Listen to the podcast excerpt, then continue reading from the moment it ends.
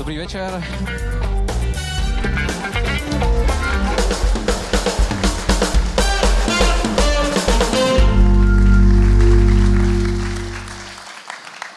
Děkuji. To ještě jednou dobrý večer, dámy a pánové. Já jsem v úvodu zmiňoval, že tohle je úplně první akce mého podcastu Hana jede, který už natáčíme téměř tři roky. Dnes je to úplně poprvé, kdy jsme naživo s živým publikem, s vámi. Já bych vám ještě jednou moc chtěl poděkovat za to, že jste dneska tady. Věřím, že se určitě nebudete nudit, protože můj host je více než zábavný a věřím, že má spoustu věcí, které nám dnes může říct. Ještě řeknu, že tady tahle myšlenka vznikla poměrně narychlo a my, když jsme si říkali a hledali jsme vlastně nějaký termín, tak jsme si říkali, že by nebylo špatné to dát na 1. dubna. Ono, kdyby se to nepovedlo, že jsme mohli říct, že to je april. Ale nakonec je to dnes, 28. listopadu a je mi velkou ctí a potěšením, že můžu tady na pódiu v Olomouckém S-klubu přivítat Karlose Vémolu. Dobrý večer, já vás zdravím.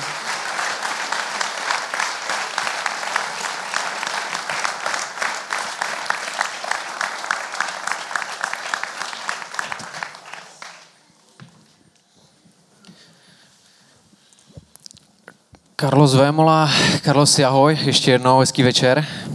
Já zdravím, děkuji za pozvání, to mě těší, že máte první takovýhle vydání a pozvete si zrovna mě, přestože Olomouc má plno slavných sportovců a slavných lidí odsud, takže pro mě velká čest, že jsem zpátky tady doma jako první. Děkuji. Klidně můžete zatleskat.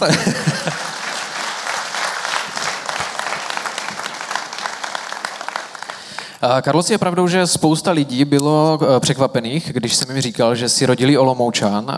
Vnímáš to taky, že se to třeba málo ví i díky tomu, že jsi žil eh, dlouhou dobu v Anglii a teď aktuálně bydlíš eh, pod Prahou? Tak já nevím, jestli z toho jsou lidi překvapení. Já jsem se k Olomouci vždycky hlásil. Já jsem tady, tady vyrůstal, tady, tady to všechno začalo vlastně tady, v těch skoro prostorách, protože vedle hnedka je Sokol Olomouc, eh, Sokolovna, kde jsem začínal, kde, kde se to celá moje sportovní kariéra nastartovala a Uh, potom, když jsem, když jsem byl na základce, byl jsem trošku starší, tak jsem začal jezdit na inlinech, což skatepark je hnedka tady vedle S-klubu a ještě když jsem byl na základce, tak v S-klubu každou neděli byly diskotéky pro malý, malý, uh, malý děcka, takže jsem tady byl každou nedělu, takže tohle, tohle je přesně to místo, kde jsem vyrůstal, vracím se sem asi co to letí, já nevím, po 25 letech jsem tady v klubu, 25 let jsem tady nebyl.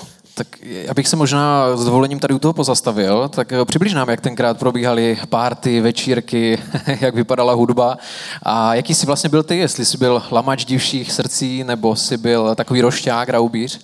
Podívej se na mě, já jsem lamač divších srdcí nikdy nemohl být.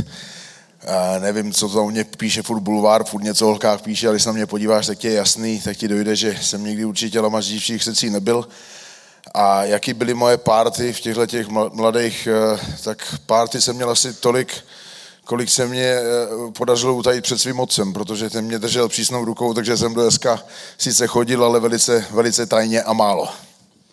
Tak my můžeme prozradit, že tvůj tatínek je také dnes eh, tady večer, takže zdravíme i ho. A jaký byl vlastně táta, nebo respektive samozřejmě je pořád, ale ve smyslu toho mládí, jestli tě držel zkrátka, nebo potom už se smířil s tím, že máš svůj životní styl a standard? Tak zkrátka mě asi držel, ale, ale jsem za to rád, protože vzhledem k tomu, jaký vedu život, tak kdyby mě nedržel, tak by se to urvalo Bůh ví kam. Možná udělal jenom malou chybu v mládí, on mě, on mě sice naučil té disciplíně, té mojí tvrdohlavostí, té touze po vítězství, jenomže si vždycky říkám, možná mě měl dát na jiný sport. Měl mě dát třeba na fotbal nebo na hokej nebo na tenis a nemusel jsem se nechávat mlátit do hlavy za peníze, no ale to už dneska, to už dneska nezměním, takže, uh, takže ta, takže ten, já už ten sport dělám 32 let, je to, je to dlouhá, dlouhá doba, ale uh, dal, vzal mě do zápasu Zora, Zora Olomouc, za což jsem strašně vděčný a hodně vlastně takhle e, e, z vás se mě ptá, vždycky za mnou přijdou a mám malý dítě a, a chtěl bych, aby začalo sportovat. Čím má začít? Mám začít e, boxem, judem, nebo na co ho mám dát? Já vždycky říkám, není důležitý, do čeho ho dáte, ale ke komu ho dáte, protože vlastně trenéři tady v Olomouci to byli moji další rodiče, ty mě vychovávali, naučili, naučili vás úplný ten základ a vždycky byste se jako rodiče měli soustředit u těch dětí víc na to, ne kam je dáváte, ale ke komu je dáváte. Měli byste dohlídnout, jak ty děti vedou dál, protože ten sport dokáže hodně ovlivnit váš život, nebo aspoň v mém případě to můj život ovlivnilo hodně. No já bych se s dovolením pozastavil u těch trenérů, protože samozřejmě ta dnešní doba, věřím, že ty má slova potvrdíš, je v lecčem taková zvláštní.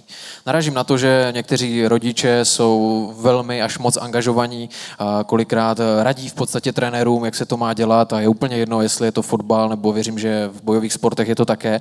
Tak vnímáš třeba, že těch trenérů je méně, nebo že je těžší najít kvalitního trenéra, protože třeba těm lidem se to pak už nevyplatí dělat, když pořád poslouchají tyhle rodiče? Tak to asi bylo vždycky. Dneska, dneska ta doba je samozřejmě jiná. To, jak jsme byli v zápase eh, vychovávaný my, to, to bylo úplně jinak. Dneska, uh, dneska, dneska by všechny ty trenéry okamžitě zavřeli za, za týrání dětí pomalu, co my jsme zažívali. Ale dneska mě tata říká, že na tréninku na děti nemůže uh, pomalu ani zakřičet, ale to asi, asi nechme o tom, jestli je to špatně nebo správně, nechme být, jestli je to špatně nebo správně. Zase je to o tom, jak ho vyberete, vyberete trenéra. Pokud je trenér dobrý a kvalitní a ví, jak s těma dětma nakládat, tak si do toho od rodičů moc nenechá kecat. Prostě to dělá dobře a, a bude to umět. A vy, vy jako rodiče jim do toho ani nebudete potřebovat, eh, potřebovat mluvit, pokud zvolíte správného trenéra. A to je na vás, abyste na to dohlídli, abyste si ten čas udělali na to, abyste tam s tím dítětem párkrát zašli a sledovali, jak ty tréninky probíhají, jak to to dítě vnímá, jak ho to baví a jak se ty, jak se ty trenéři těm dětem věnují. Já předpokládám, že pokud by se ty rozhodnul třeba po kariéře býti trenérem, tak budeš asi ten přísnější trenér. No tak eh, to je taková moje nej, největší noční můra po kariéře stát se trenérem, protože hodně lidí to ode mě asi očekává, nebo všichni kromě, kromě mojí rodiny, protože Uh, trenéřina je neuvěřitelná dřina. Já to uh, zatím jako aktivní sportovec dokážu, dokážu ocenit. Vím, co třeba tady trenéři z Olomouce, uh, kolik dní v týdnu tráví s, s těma žáčkama, nejenom trenéři zápasů, o víkendech místo toho, aby trávili čas s rodinama, tak jezdí s klukama po závodech. Já už jsem v kombatovém sportu přes 30 let. Já zápasím 32 let. Trénuju až čtyřikrát denně. Uh, uvědomil jsem si vlastně, moji nejstarší dceři je 16 a uh, mému staršímu klukovi je 13 a já jsem je letos poprvé po těch 16 letech vzal na dovolenou. Nikdy jsem se k tomu nedostal, protože jsem furt v dietě, furt jsem někde na kempu, furt jsem někde v zahraničí a tam jsem si uvědomil, jako, jak strašně moc jsem ztratil, když za 16 let děti nevemeš, eh, nevemeš na dovolenou. Takže tuhle tu chybu asi nechci opakovat a směřuju k tomu proto, že moji trenéři, já mám skvělý trenéry, já vždycky jsem měl skvělý trenéry, obklopuju se skvělým týmem, ale já když přijdu v 10 ráno do, posil, eh, do posilovny, do fitka, tak oni tam jsou. A když tam přijdete v 10 večer, tak oni tam pořád jsou, protože se nestarají jenom o mě. Mají dalších 20, 30, 50, 100 lidí, o který, o který se starají. Takže trenéřina je ne, neuvěřitelná dřina neuvěřitelná obětavost prostě tam pro ty kluky bejt, protože když tam nejste, tak ty kluci nefungují. Když místo volného víkendu s nimi jezdíte po soutěžích, tak jak můžu svoji rodině a svým dětem říct, tak teď jsem 30 let trénoval, doma jsem skoro nebyl a teďka budu dalších 30 let trénovat někoho jiného. Takže pokud to jenom trošku půjde, tak bych se té trenéřině chtěl vyhnout. Neříkám, že bych eh, mladým klukům neporadil nebo že rád někoho netrénuju, ale že bych chtěl tam být od nevidím do nevidím, jako to dělají moji trenéři, tak to, to bych asi nechtěl. No, my jsme se společně krátce před eh, začátkem natáčení bavili s Karlosem také v backstage o tom, že eh, ty teď jezdíš trénovat do Polska. Říkal jsi mi také důvody, proč eh, trénuješ vlastně v Polsku před zápasem, který máš v podstatě bez jednoho dne za, za měsíc. Tak proč se netrénuje teďka v České republice, respektive proč si dal právě přednost Polsku? Tak já neříkám, že se netrénuje v České republice. Já si myslím, že, eh, že jsme to v České republice za poměrně krátkou dobu, co tady to MMA jede, hodně dokázali. Jirka Denisa Procházka je toho příkladem. Máme tady světového šampiona, máme tady hodně kvalitních kluků, ale já jsem to tvrdil vždycky a v každém sportu.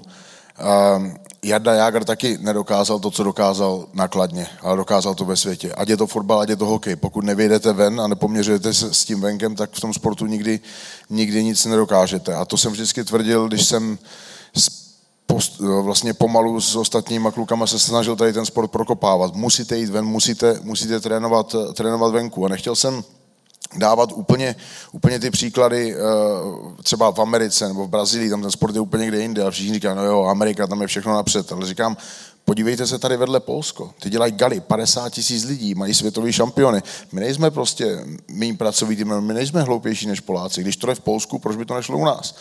A když jsme tady vlastně začínali první, já si myslím, takový zlomový bod, kdy se tady to MMA hnulo, když jsem zápasil s Petrem Monstrem kníže, tak tak bylo v Top Hotelu. Poprvé se vypral, vyprodal Top Hotel a všichni říkali, wow, to už se tady nikdy nestane. To byla pecka. Říkám, neblázněte, za chvilku budeme vyprova, vyprodávat zimní stadiony. A každý se tomu smál.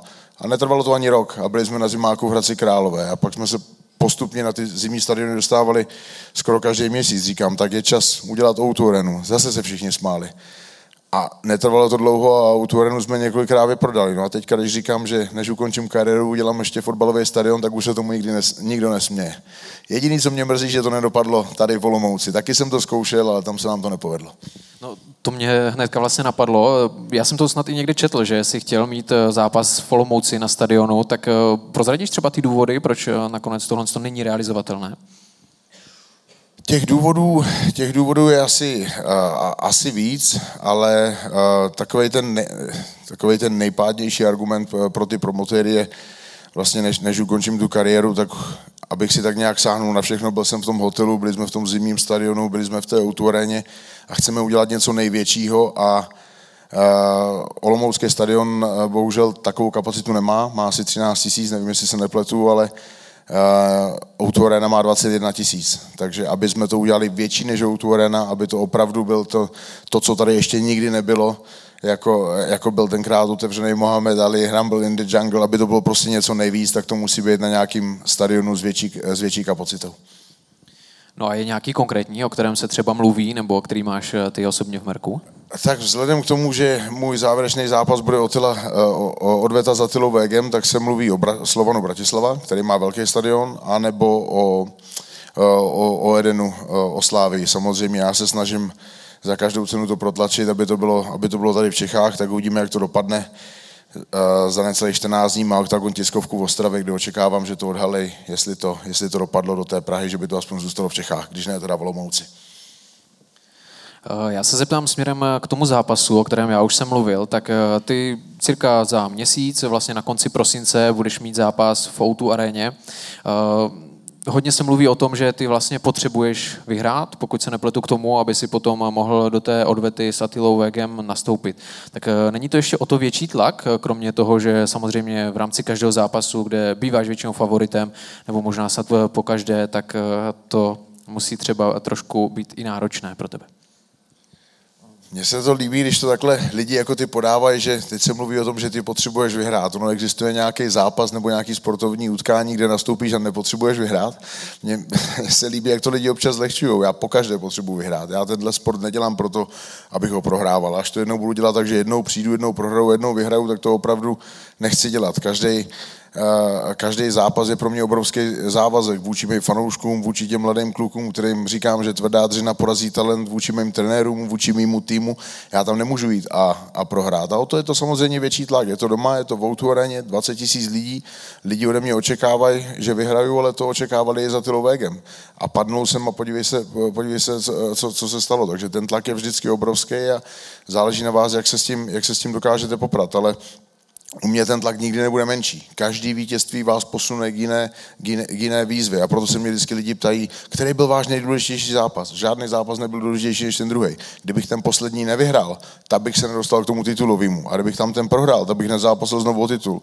Takže každý vítězství, ať v čemkoliv, co v životě děláte, každý vítězství vás posune o krok dál. Ať je to v práci, ať je to ve sportě, v čemkoliv. Každá výhra je důležitá, takže to, to, že někdo říká, že tenhle zápas bych zrovna potřeboval vyhrát, to si nemyslím, že je úplně, že je úplně správně. A k tomu taky, k tomu taky někde v některých zemích a u nás v Čechách málo, ale, ale venku třeba moje, moje dvě děti žijou v Anglii a k tomu směřují eh, vlastně ve školách. Kluk byl na závodech, běží závody a říkám, jak si dopadl? Co, jak jsem dopadl? No, běhal jsem. Říkám, kolikátej skončil? No, my všichni skončíme stejně. A já říkám, jak všichni skončíte stejně? No to, my nedostáváme medaile za první, za druhý a za třetí místo. My dostáváme všichni stejně, aby to tomu poslednímu nebylo líto. Říkám, tak ale kde je nějaká, nějaká motivace? Jako vy všichni běžíte pro stejnou medaili, no tak to nemusíš běžet, to z toho mohl dojít. On říkám, to mě nenapadlo, no. Říkám, tak ono tě to nenapadne, že si pro tu lepší chceš, chceš doběhnout. Takže takhle já se snažím své děti úplně eh, jako nevychovávat, ale, a, ale ve světě to začíná být, začíná být trend. Když jsi zmínil tvé děti, tak eh, půjde třeba syn v tvých šlépějích, nebo eh, nechci říct, že ti to jedno, ale prostě budeš ho podporovat v tom, co ho bude bavit, v čem se zhlédne? Tak sám si na to odpověděl. Budu ho podporovat v čem, v tom, v co ho bude bavit. Jestli se ptá, že si půjde v mých šlepích, tak říkám, že doufám, že ne, že mu zvolím nějaký, nějaký lepší sport a ještě to mám u těch, u těch svých dětí, bohužel, bohužel jako trošku naopak. Mám dva kluky, to měly být holky, mám dvě holky a to měly být kluci, takže já to mám prohozený, takže já mám tvrdý, tvrdý dvě holky a takový, takový hodný, hodný milášky kluky, no, ale oni jsou asi hodný po mně. A e, jak je to vůbec e, s dcerou? Ty jsi říkal, že máš 16 let, tak e, už si našla třeba nějakého chlapce, nějakého kluka. Zajímal by mě vlastně i tvůj pohled jako otce tady na to, až se tam někdy v jednu ráno zjeví u ledničky, tak jak ty jsi býval tenkrát za dob S-klubu a nějaký klučina v trenýrkách. Tak to si úplně nemyslím, že se tam zjeví nějaké klučina v trenýrkách. je, je to takový, že mě to dcera asi, uh, a, a, asi, moc, uh, asi moc neříká.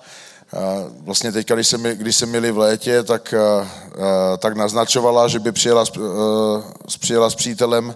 Já jsem zrovna sázel novou, novou palmu, měl jsem tam vykopanou velkou díru a dcera říká, na co to máš? Říkám, si říkala, že s ním přijedeš, ne? Tak abychom měli kde zahrabat. No.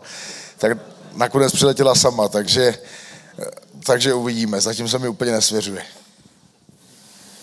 No, e, asi teďka všichni zapřemýšleli, zvlášť pánové, jaké by to bylo v jejich kůži, kdyby přišli eh, k Vémolům domů. A eh, já bych se tě taky rád zeptal vůbec na to, že my tady sedíme v S-klubu v Olomouci, což je klub, kde se pořádá také spoustu koncertů. Jak ty jsi vůbec na tom s hudbou, s muzikou, co posloucháš, koho seš fanoušek?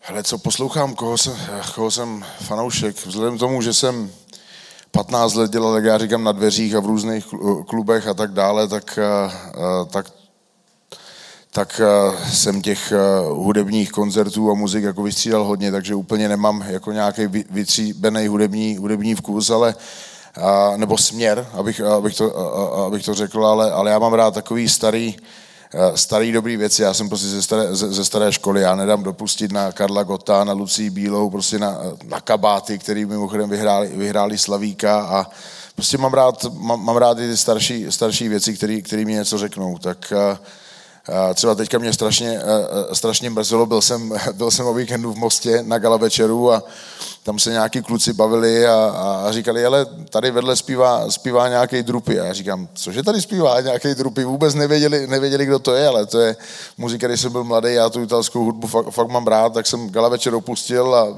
vydal jsem se po Mostě hledat drupyho a našel jsem a měl jsem z toho obrovskou, obrovskou radost. Takže já mám prostě rád kvalitní, dobrou, starší hudbu. Eh, člověk by možná při pohledu na tebe jako tvrdáka čekal, že budeš mít rád eh, právě tu rokovou muziku, možná třeba i něco tvrdšího. A mě by vlastně zajímalo, zdali... Eh, já rokovou muziku mám rád, samozřejmě mám rád kabáty, mám rád i něco tvrdšího, ale ono, já jsem, já jsem 15 let fakt dělal ve většinou jako v tvrdých klubech, v houseových klubech a tak dále, takže té muziky jsem tak přehlcený, že si radši poslechnu nějakou muziku, která má nějaký text, která mi něco řekne. No, já bych se chtěl zeptat, zajímalo by mě to, věřím, že také naše diváky, zdali jsi prostě někdy jako tvrdý chlap, prostě na měko, jestli někdy ukápne slzička u něčeho. Jako jestli budeš mu smutných filmů a tak, jo. Tak, já naštěstí nemám na smutný, eh, na smutný uh, uh, filmy čas koukat, ale uh, já vlastně jsem, jsem žil svůj život prostě jako, jako střela a teďka 25. ledna vychází dokument o mně, který vzniknul úplně, úplně náhodou a který se jmenuje Carlos Život v extrému. A když jsem mu to jak vzniknul náhodou, tak já asi před 15 letech jsem byl v Londýně a tam byl jeden takový český rejža, který chodil na školu a říká, hele, já tady dělám stáže, nemohl bych si o tobě natočit dokument do školy. Říkám, jasný, já jsem zrovna zápasil v UFC, tak mě začal natáčet, jenomže on začal být eh, slavný malinko rychlejš než já, tak ten dokument ne, ne, nedotočil a, a začal točit velké věci, teďka točil Bartošovu a tak dále, udělal pár velkých, velkých filmů a pak mě třeba po deseti letech zavolal a říká, pamatuješ si na mě, já jsem ten, jak uh, o tobě točil ten dokument. Říkám, no pamatuju si na tebe, taky si pamatuju, že jsi ten, co se na mě vysral. a on, no jo, ale zase mám 15 let starý, starý materiál, uh, který nikdo nemá. Tak jsme se domluvili a po 15 letech jsme to, jsme to dodělali a teďka to vyjde a sám jsem na to zvědavý, protože tam jsou věci, které já si jako nemůžu pamatovat. Já jsem povoláným zápasník, tu hlavu mám vymlácenou a jestliže něco točil před 15 lety, tak vůbec nevím, co točil, takže se sám bojím toho, co na mě vyskočí. Takže se na to velice, eh, velice těším, ale proč o tom mluvím? Že se to jmenuje vlastně život v extrému. Já jsem ten extrém opravdu žil. Když jsem byl, když jsem byl na těch londýnských ulicích, hlídal jsem ty nejhorší kluby, dostával jsem se do těch, eh, do těch nej, eh, největších hrvaček a bylo mě všechno, všechno, všechno jedno. Fakt jsem žil jeden velký extrém. A když jsem se poprvé vlastně v životě začal bát a když jsem si začal uvědomovat, co to je strach a, a začal jsem být měkký, když se mě narodilo první dítě, protože to si pak, eh, to se člověk změní, uvědomí si, že jak se o to dítě bojíš, aby ti náhodou nespadlo nebo něco, takže můžeš být tvrdý, jak chceš, ale s těma dětma, dětma se to všechno změní. No. Ty jsi zmiňoval to své dětství nebo vlastně celý život a mě by zajímalo, jestli třeba lituješ něčeho takhle zpětně, kdyby jsi mohl zabilancovat nějakou třeba chybu, ať už eh, životní nebo nějakou drobnost, co se ti vybaví při této otázce?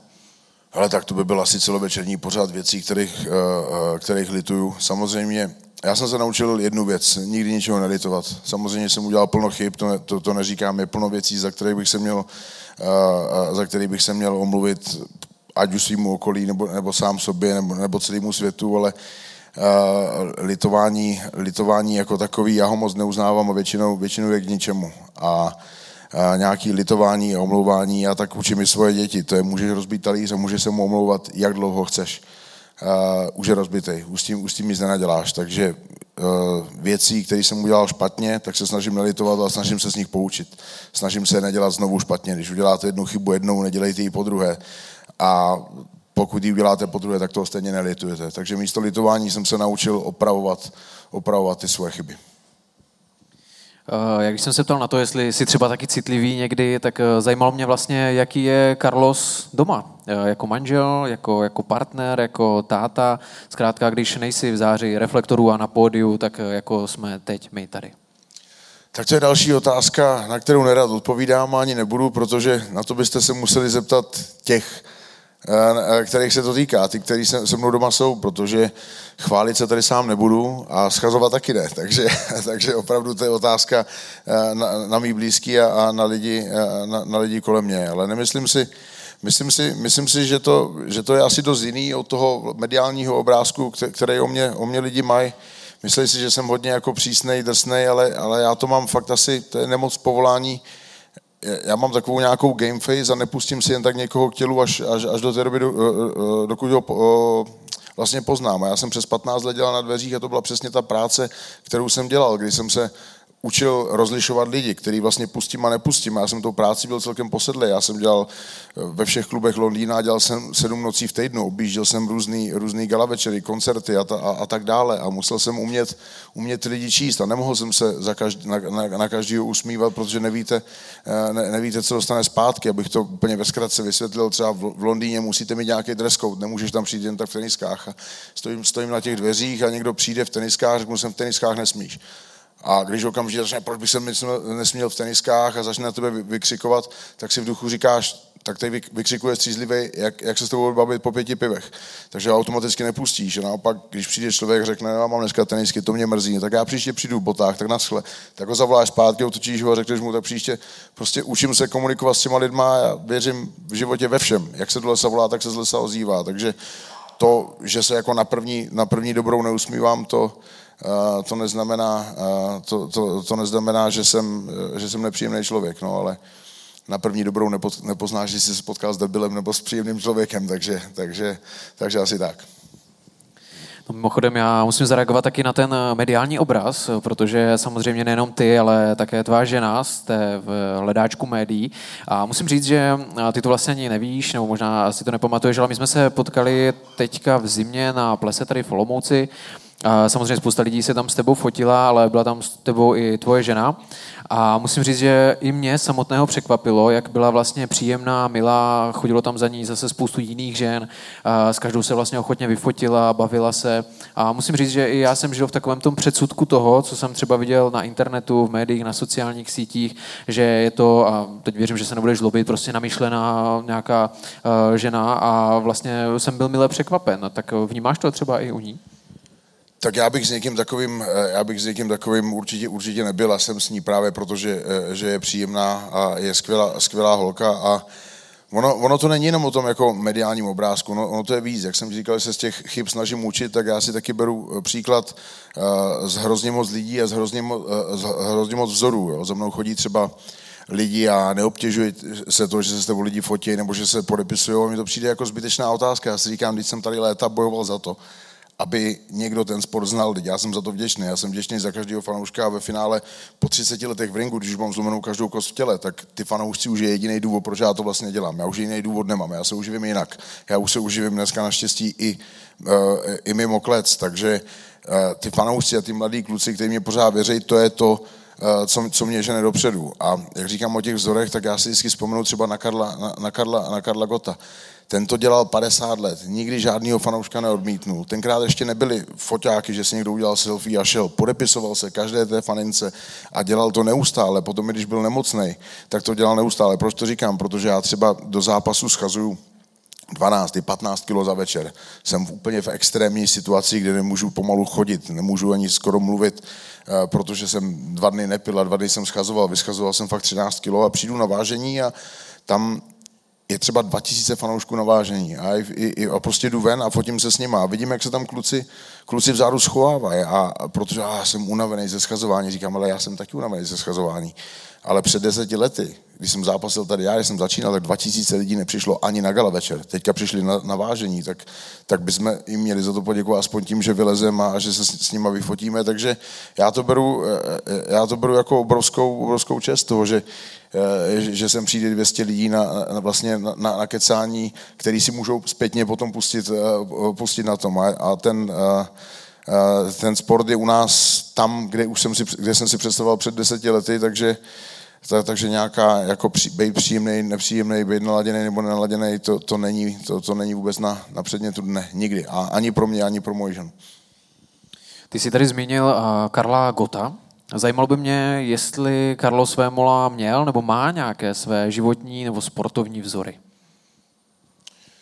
Já mám plno vzorů a já věřím tomu, že vzory by se vám v životě měly, mě, měly měnit. Že jo? Když jsem byl úplně malý, jak to byl třeba Ferdam Ravenec, potom samozřejmě jeden z prvních vzorů byl Jean-Claude Van Damme. Díky tomu jsem začal dělat, co jsem začal dělat. Nedávno jsem měl tu čest se s ním, eh, se s ním v, Praze, eh, v Praze potkat, taky jsem mu říkal, nebej tebe, tak to dneska, eh, tak to dneska nedělám.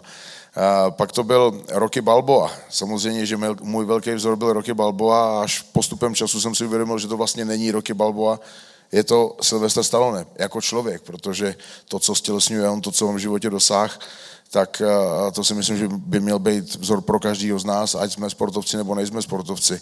Eh, to samý Arnold Schwarzenegger, ten na co sáhnul, to v životě udělal dobře. A jedno, jestli dělal sport, jestli dělal politiku, jestli točil film, tohle jsou, tohle jsou lidi, ke kterým vzlížím a byl bych tady, byl bych tady dlouho. Eh, máme v Čechách Jardu Jagra, Karel Gott, to, to, to, to byla prostě pro mě obrovská ikona. Já těch vzorů mám strašně moc a snažím se od každého vypíchnout, vypíchnout něco, co, co, co se mě na nich, na, na nich líbí až kolikrát, když se takhle s někým bavím, tak, tak lidi ani nevěří tomu, co, co já mám v hlavě za vzory. Jo. Jeden třeba z mých vzorů je Žokej Váňa. Kdo by to řekl, že zápasník bude mít Váňu za vzor, ale ten člověk má zlomenou každou kost v těle dvakrát a furt skákal a furt jezdil a furt vstával a málem na tom koni umřel a stejně z něj dodnes, ne, dodnes nesles. A to jsou obrovský, obrovský výkony, které já, který já uznávám a, a který si uvědomuji.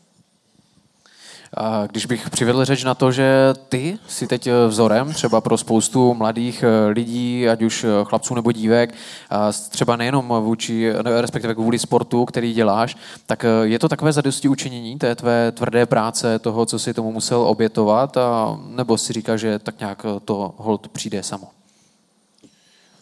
Tak naopak, není to zadosti učinění, je to taky velká zodpovědnost. Já, já, bych jako chtěl být vzorem těm mladým klukům a hrozně mě to těší, když přijdu třeba, já dělám semináře po různých středních školách, vysokých školách, přijdu na základní školu a když to děti vnímají a přijde mě kolikrát smutný, že řeknu, kdo dělá aktivně nějaký sport a přihlásí se dva, takže, takže, takže se to, to snažím předávat a samozřejmě to těší a samozřejmě je to uh, je to, velká, eh, je to taky velká zodpovědnost. Nedávat jim ten špatný příklad, což díky bulváru se mi několikrát moc nedaří, takže asi jenom jim říct, ať moc nečtou ten, nečtou ten bulvář. A bulvár, a vždycky, když to otevřu, tak nestačím věřit eh, vlastním, vlastním očím. Žena vždycky říká, měl jsi něco s touhle, s touhle, s touhle. A vždycky tak sedím a říkám, kežby, kežby, lásko. To, to se snad ani nedá stihnout eh, v mém pracovním procesu. Takže to, to, že jsem vzor pro některý mladý, mladý kluky, tak to si uvědomuju, je to, je, je to velká zodpovědnost a samozřejmě vím taky, že mám plno lidí, kteří mě nefandějí,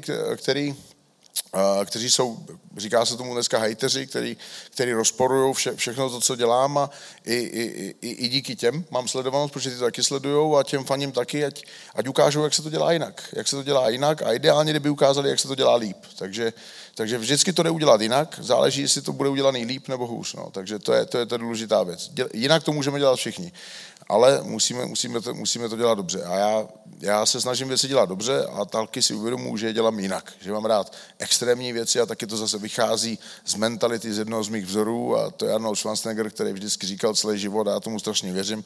Nejvíc by mě štvalo, kdybych byl stejný jako všichni ostatní. To by bylo moje největší zklamání. Takže já nemusím být ve všem nejlepší, ale musím být, musím být jiný. Já všechno dělám, všechno dělám jinak. A všechno mám rád, všechno mám rád velký. Mám rád velký auta, mám rád velký zvířata, mám rád velký ženy, mám rád všechno velký prostě. Tak já bych se s dovolením u těch žen ještě pozastavil. A je, je. tak jsi samozřejmě sledovaný uh, muž a také sportovec, tak uh, věřím, že se ti sem tam nějaká žena ozve, třeba na sociálních sítích, uh, do, do zprávy, do takzvaného direktu, tak uh, co jí třeba takhle napíšeš, když tě osloví? No, tak eh, ten, ten napíšu vůbec nic, protože uh, to se taky u mě úplně neví, já jsem se úplně odprostil od sociálních sítích. Já už to, uh, já už to nemů, vlastně nemůžu číst a to je, já žádný komentáře, žádný zprávy nečtu, protože většinou to jsou cizí lidi, kterým to stejně, stejně nevysvětlíš. A nejhorší, když je jako nějaký negativní koment a vy se na to snažíte zareagovat, oni, oni komunikují dál a tak jedno z takových hesel, kterých se jako, jako držím, když, když se, když se hádá, hádáte nebo odepíšete dva komenty, když tam jeden blbec napíše koment a někdo na to odepisuje, tak už tam píšou dva blbci. A to je problém, že moje žena to všechno jako čte a to se, na tom se nedokážeme dohodnout, ona to všechno sleduje a pak chodí a všechno mi to říká, co mi kde kdo řekl, co mi kde kdo napsal a ono to jde jako úplně, úplně, úplně mimo mě, protože některým lidem něco, něco nevysvětlíš, takže já na sociálních sítích s nikým, s nikým nekomunikuju, já moc, eh, mnohem víc preferuju tohleto, že takhle eh, eh, dělám těch seminářů hodně po republice, objíždím to a radši to s člověkem řeknu face to face, protože když se mu něco nelíbí, tak já mám nějaký argument, můžu to vyargumentovat. Na tom internetu to prostě nejde. To je válka, která nejde vyhrát a, a já jsem ji jako celkem rychle vzdal. Obdivuju každýho, kdo si ten čas na to najde a odepisuje a dohaduje se tam s těma lidma. Já mám strašně moc povinností, mám čtyři děti a tak dále, fakt na to nemám, eh, ne, nemám čas, protože člověk se nezavděčí všem a to, a to, je, eh, to je tak ve všem. Takže na, na sociálních sítích mě asi nezastihnete. Uh, Horší je, když, eh, když jsem takhle na, nějakým, eh, na nějaké akci a pak se lidi přijdou fotit a teďka přijde třeba občas nějaká pěkná, pěkná holka říká, můžu se s tebou vyfotit a první, co mě pleskne hlavou, ty zítra to bude blesku, asi, asi radši ne. Takže eh, na to si dávám pozor, ale, ale, ale ty sociální, sociální sítě jdou mimo mě. Ne, že bych je nesledoval, ale nereaguje na ně. Vůbec na ně nereaguju. No a hrají třeba média roli i v tom, že teďka jezdíš trénovat do Polska a ne třeba do Tajska? Tak ono, ono by se zdivilo, jako jak, eh, jak, jak Poláci mají krásné holky, takže ono, ono problém, problém se stane, eh, stane kdekoliv na světě, ale když, se, když seš u toho Tajska, tak eh, jestli jsi to, to video viděl, tak já jdu po ulici a nějaká holka kolem mě prošla, jenom prošla a byl z toho obrovský, obrovský mediální, mediální halo. No, tak jestli bude halo pokaždé, když kolem mě nějaká holka projde, tak se ještě máme hodně na to těšit. Tak doufám, že se lidi budou zajímat o zápasy a ne o to, který holky kolem mě procházejí nebo, nebo neprocházejí. Samozřejmě chápu a uvědomuji si, že, že když tam projde nějaká silikonová blondýna, takže to jako vypadá blbě, jenomže zase na druhou stranu v Tajsku ji potkáváte na každém rohu. Jo, tam to je, kvůli tomu tam lidi do toho Tajska jezdí, ale já tam jezdím kvůli tréninku. A naposled jsem tam byl se svojí ženou, aby se přesvědčila o tom, jaká tam je bezpečná oblast. A byl třeba ten váš vztah někdy v ohrožení právě díky zprávám, které se objevovaly v bulváru, v médiích a byl si třeba spojovaný s různými ženami, ať už to byla pravda či nikoli? Ale já si myslím, že, že, že asi uh, v ohrožení nikdy nebyl, vzhledem k tomu, že jak to říct slušně, no, tak moje žena asi věděla, že si bere hovado, ale, a, ale ale myslím, my, myslím že se, eh, eh, že, že je prostě ani ne polovina nebo, nebo čtvrtina pravda z toho, co píše Bulvár že se toho chytil, že, že jsem prostě ženský měl vždycky rád a jako, ani jsem se tím jako nějak netajil. A chlapi, který, který tvrděj, eh, že ženský nemají rádi, tak, tak, tak se buď přetvařují, nebo lžou, nebo, nebo patří k té menšině, dneska už k většině. A, tak já nevím, no, co, co mám říct. Mám, mám ženský rád, ale, ale jak jestli jsi viděl, jestli jsi viděl uh, film Václava Havla, jsem, je, tam je jedna taková krásná scéna, ať jsem v životě udělal kdekoliv, cokoliv, tak vždycky si byla mojí královnou a takhle já to mám se svojí ženou a ona to tak chápe a ona, ona, to, tak, ona tak vnímá. Pro mě, pro mě to je prostě ta uh, number one eh, jediná ženská na světě, naše děti a, a tím to končí. No. To, že jsem, uh, to, to, že jsem v životě že směřuju těm vzorům, jako byl třeba Karel Godyk, ten měl taky ženy rád, že jo? takže co si budeme povídat. A už bych skočil na jiný téma, radši než to zase bude průser. Uh, já bych samozřejmě nerad dostal tady eh, KO v rámci našeho rozhovoru. Ode mě ne, ale od mojí ženy bys ho dostal, tomu věř. tak poslední dotaz. Ona je teda hodně žádlivá, tvoje žena?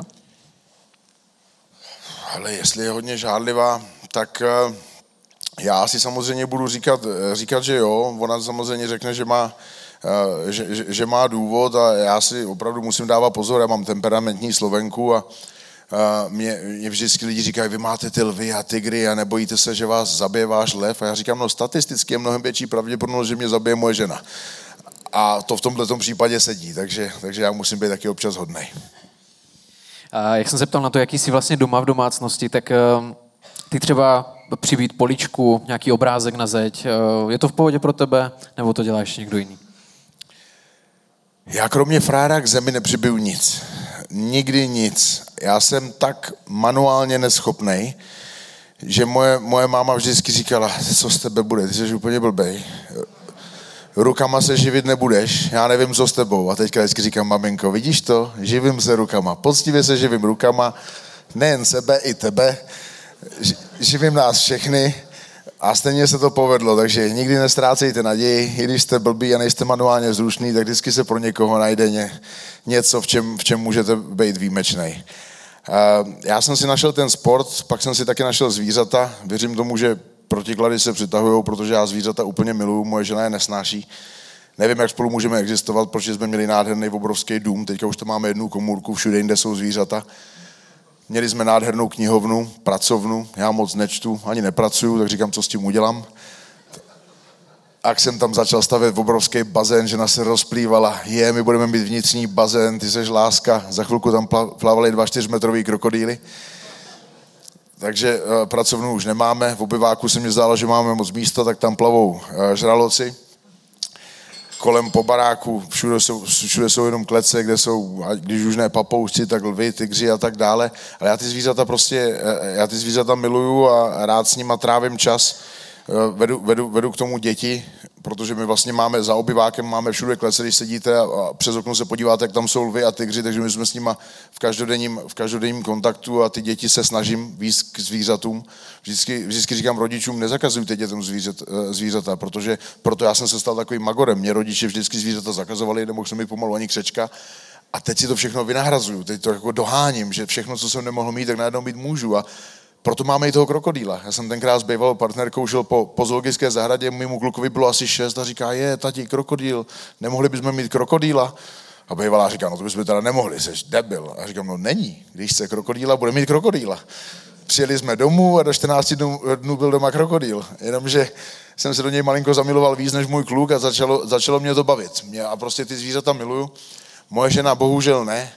A už to u nás je takový extrému, kdy ona mě furt zakazuje, ať si něco, eh, něco, eh, něco pořídím a vždycky musím něco slíbit, že, že něco udělám, abych si mohl pořídit další zvíře, mývala, papouška nebo cokoliv, vždycky přemlouvám, protože už, už mě s tím fakt nechce pouštět domů a minule mě říká, já jí říkám, ale nejsem jediný, kdo má rád zvířata. Podívej se, co lidi k nám jezdí se jenom na ty zvířata podívat. A ona říká, jo, ty, ty o tom nevíš.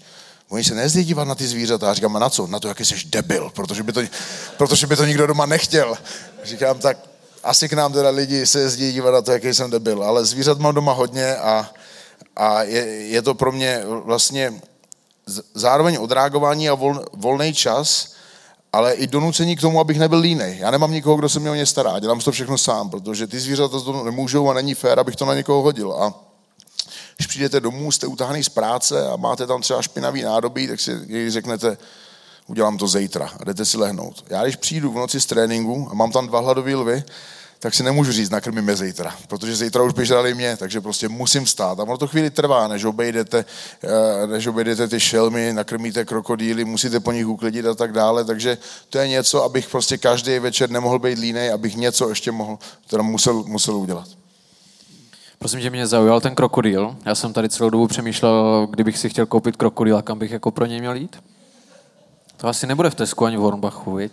Já jsem byl úplně ve stejné situaci jako seš ty. Tak ale mladý chtěl krokodýla, tak jsem mu musel sehnat krokodýla. Já jsem si v tu chvíli říkal, selžu jako táta, on se krokodýla, bude mít krokodýla. Tak jsem si sehnal, kde, kde, kde, bych, si ho, kde, kde, kde bych si ho mohl pořídit a tam jsem právě zachyboval, že jsem byl malinko, mal, malinko neskušený. Eh, říkám, začnu něčím malým, koupil jsem takovouhle mršku, eh, trpaslíčí krokodýl, je to takový ten nejmenší, ten kajmánek, kterýho, kterýho byste si mohli pořídit. Tak jsem ho přinesl klukovi domů, měl z toho radost, já mu dal rybičku, pak jsem mu dal myšičku, pak krysu, pak celý kůře a mě ten trpaslíčí krokodýl jako nějak přerůstá, to není možný, on už máme teda půl a jsou mu tady dva měsíce tak jsem zavolal kamaráda, který, který dělá v zoo a já říkám, hele, já mám přerostlýho trpasličího krokodýla. A on říká, jak je starý, říkám, asi půl roku. Říká, to není možný. Přijel se na něj podívat, říká, a kde jsi ho koupil? A říkám, no, říkám od jednoho, no, říká, to není trpasličí krokodýl, to je nilský krokodýl, to je ten největší na světě. A oni mají tendenci růst velice rychle, no, takže jsme měli najednou dvoumetrového krokodýla, který měl být trpasličí. Pak jsme mu začali říkat kájinek, protože mě párkrát utek. protože jsem protože jsem měl udělaný terárium na toho trpasličího krokodýla, který to nikdy jako přeskočit samozřejmě nemohl, jenomže tenhle ten kájinek narostl velice rychle a hop, a byl v obyváku. A já jsem se to dozvěděl vlastně tak, já jsem tenkrát ještě v Londýně, střídavě jsem jezdil jenom domů jenom na víkendy a jsem na tréninku v Anglii o hodinu míň. Takže že na mě volá tady kolem půlnoci, jsem na tréninku zvednu telefon, hrozně po mně ječí, tak jsem tam byl stejně, jsem to hnedka položil, říkám, jsem nic neudělal, nebudeš po mně ječet. Volá mě znovu, zase po mně ječí, říkám, já jsem nic neudělal, neřvi po mně, zase jsem to položil, když volá po třetí, tak už jsem to ani nebral a přiš, přišla mě sms utek krokodýl. Říkám, ty průser, tak jsem, tak jsem volal sousedovi, aby ho šel nahnat, nahnat koštětem, ona, ona chudák, ona se mu taky zažila. Si představ, že už měl skoro dva metry náš kájinek, utek, ona šla v noci za, na záchod a zakopla o něj. Tak to asi, to se nedivím, že mě, že mě do toho telefonu nadávala. To asi nebyla úplně, eh, úplně příjemná, eh, příjemná zkušenost. Další takovou nepříjemnou zkušenost jsem měl, já jsem, eh, jak mám rád ty zvířata, tak jsem natáčel Carlos Show, vlastně pořád, který jsem měl v Praze a měl jsem tam Sagvana Tofiho a ten mě přinesl jako dárek do Carlos Show nafukovacího obrovského krokodýla. A všichni vědí, že ty krokodýly doma máme. Já jsem přišel domů a nechal jsem ho, nechal jsem ho venku, odfoukl ho vítr na trávu a přišel ke mně ráno bazénář já jsem slyšel rámu, jsem skočil do bazénu, on se lek toho krokodýla. Říkám, co to děláte? Já jsem viděl krokodýla, jak jsem se lek. Říkám, nechci vám radit, ale uvidět krokodýla skákat do vody, to není úplně jako rozumný řešení. No a když jsme u těch zvířat, tak já jsem teďka četl nedávno ve spojitosti s tebou, že ty máš nějakého nového ptáka teďka si skoupil, pořídil. Ještě nemám novýho ptáka, ale ženy se tady usmívají všichni.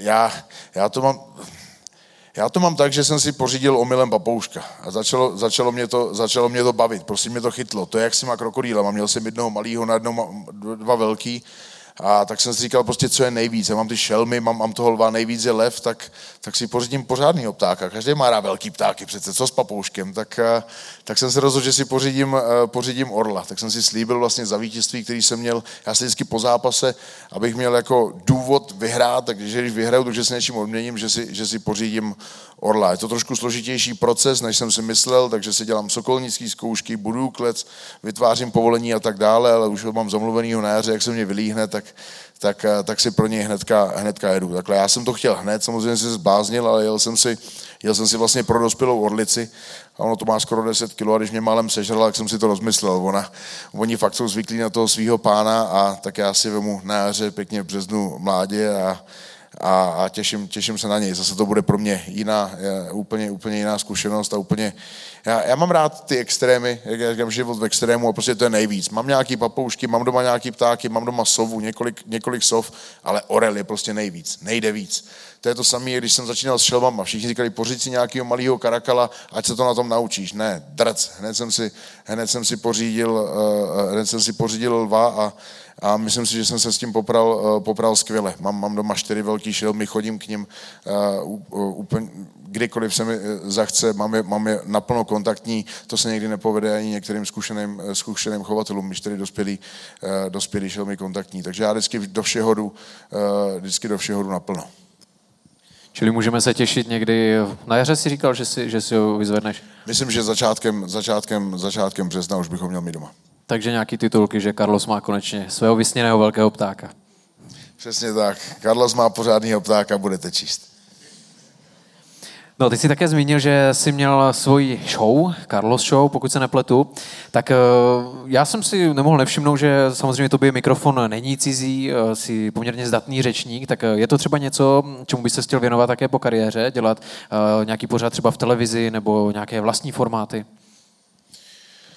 Je to možný, je, je, to možný, já úplně, úplně nevím, co, co budu dělat po kariéře a zatím se na to snažím nepřemýšlet. Eh, myslím si, že možná si hodně lidí myslí, že to je špatně, ale já celoživotní takovou filozofii mám, když jsem upřený na, na svůj plán A, nikdy nepřemýšlím o, o plánu B, aby to neubíralo na té dráze, na té, na té síle. Třeba můj táta letos, letos půjde do důchodu po skoro 45 letech na dráze a, a on mě vždycky říká, jako, co budeš dělat, až přestaneš zápasit? Já říkám, no tato, co ty budeš dělat, až přestaneš chodit do práce? On mě říká, no budu si užívat důchod. Říkám, no tak já taky si chci užívat důchod. To, že jsem to zvládl dřív, to, to, už, to už je věc jiná. Ale to, jestli se tomu věnovat uh, budu nebo, uh, nebo nebudu, to nevím. Já jsem měl svůj Carlos Show, protože mě to hrozně bavilo a zároveň jsem si tím vlastně plnil, uh, plnil další sen. Já jsem si to mohl, já jsem měl spolupráci s e-sportem a mohl jsem si to jako spolurežírovat, jak jsem chtěl a zase jsem si to dělal v něco, co mě strašně baví a co pro mě byla obrovská motivace. Já jsem vlastně celý svoje mládí obdivoval eh, lidi, jako jako je Jágar, Hašek, eh, Šmíca, všichni tyhle ty eh, Eh, Antonín Panenka, to byli všichni lidi, kteří jsem v tom pořadu měl a ty vzory, ty lidi, kteří jsem v mládí eh, vlastně obdivoval, tak jsem s nimi měl tu čest sedět, eh, sedět na pódiu a tak, tak si vždycky říkám, že kam jsem se díky tomu svýmu sportu dostal. Všichni ty lidi, který jsem ti jmenoval, Jean-Claude Van Damme, Arnold Schwarzenegger, Tyson, díky tomu svýmu sportu jsem s nima seděl, takhle jsem s nima komunikoval a ta show mě k tomu, ta show mě k tomu vlastně pomohla, že jsem si mohl zvát, zvát měl jsem železnýho a tak dále. Ty, tyhle ty, ty, tyhle ty lidi v show, který byli, který byli mým, mým velkým vzorem. Takže to mě spíš jako bavilo a naplňovalo, než že bych to bral jako nějaký, nějaký povolání. To, že z toho byla nějaká koruna, to už je samozřejmě bonus navíc. Uh, mimochodem, ty tedy znáš vlastně obě role, jak hosta, tak také moderátora. Dneska jsi tady v roli hosta, přesto zeptám se tě, uh, souhlasíš s tím, že ten moderátor to má v rámci interview a různých show vždycky náročnější? Tak já si myslím, že určitě záleží, záleží jak, se, jak se člověk cítí. Já se vždycky cítím líp, líp jako host, protože eh, radši na, radši na otázky odpovídám, než se někoho na, na něco ptám, ale, a, ale já jsem to zase zase jsem to bral hodně, jak jsem se už ve škole nikdy, eh, nikdy na nic neučil, tak jsem se snažil neučit ani na to moderování. Všichni za mnou chodili s nějakýma textama, já jsem tam nikdy neseděl, neseděl s ničím, protože já říkám, já si vždycky beru tak zajímavý hosty a já se jich chci ptát na to, co jako doopravdy chci vědět. Aby mě to zajímalo, protože když o tom, čím míň o tom hostovi víte, tím je to většinou, eh, většinou zajímavější rozhovor, protože když se ptáte na to, co vás opravdu zajímá, tak je velká šance, že to bude, eh, že to bude eh, zajímat, zajímat i, i diváky. A mně se, mně se povedly díky té show neuvěřitelné věci. Já jsem tam měl, já jsem tam měl i Krause, který zpovídá furt někoho, tak já jsem měl, já jsem měl tu, uh, vlastně tu, tu čest zpovídat jeho. A to bylo proto, že když jsem byl u pana Šípa, tak on mě říkal, jestli si nechci zkazit show, nikdy si neber do, do show moderátora, ten ti úplně zkazí. A jen to dořek, tak jsem si pozval Krause, Klauze, měl jsem tam Krampola a plno jiných lidí, co, co moderovali, abych si, abych si to zkusil. Já mám rád, já mám rád uh, ten challenge a se vším, se vším v životě mám rád, uh, rád ten challenge. Když jsem začal se šelmama, tak jsem si vzal věci, protože jsem si plnil ty dětské sny. Eh, miloval jsem příběh Elzy o, o, o té lvici, tak jsem si pořídil Elzu. A lidi mi říkali, budeš k ní moc chodit do dvou let? Víc ne. Dneska už má čtyři roky, je to mazel, chodím k ní pořád. A tak říkali, no jo, ale v Čechách nemůžeš chovat jednoho lva, musíš chovat minimálně dva. Jak budou dva, tak je to smečka, která se pod, uh, uh, proti tobě spikne. Tak jsem si pořídil ještě princeznu, už mám dvě a o toto jsou větší miláčci. Žádlej na sebe, se kterou, se budu, uh, se kterou budu trávit víc času. Tak říkají, no, tak ale kluka by si pořídit nemohl, ten by, ti, ten, ten by to bral jako vůdce smečky. Tak jsem si pořídil kluka a jako ve všech druzích na světě, ty kluci jsou lepší než ty holky, jsou hodnější, on je úplně miláček, ten leží furt na zádech, nechává se, eh, nechává se drbat. Takže všechno, co říkali, jako že nejde, ne, ne, nebo že nepůjde zvládnout, tak jsem jim dokázal, dokázal že zvládnou půjde. No a nejvíc, nejvíc co, v tom, co v tom zvířecím světě jako pro mě jde, když už mám lva a víc už nejde a 4 metrový krokodýly, tak je slon. Víc už prostě nejde, to už, ale dinosauři naštěstí vymřeli, takže dinosaura si pořídit nemůžu. A tak je slon. Tak jsem si prostě dal do hlavy, že až budu v tom zápasnickém důchodu, tak si pořídím slona. A to není sen jenom pro mě. To je vlastně, já abych mohl mít slona, tak musím mít velký dům s velkou zahradou, takže žena bude šťastná, že tam bude místo klecí pro psy i místo třeba na její šatník. Děti budou šťastní, že mají větší zahradu a tak dále. A já budu šťastný, že jezdím po Praze na slonovi.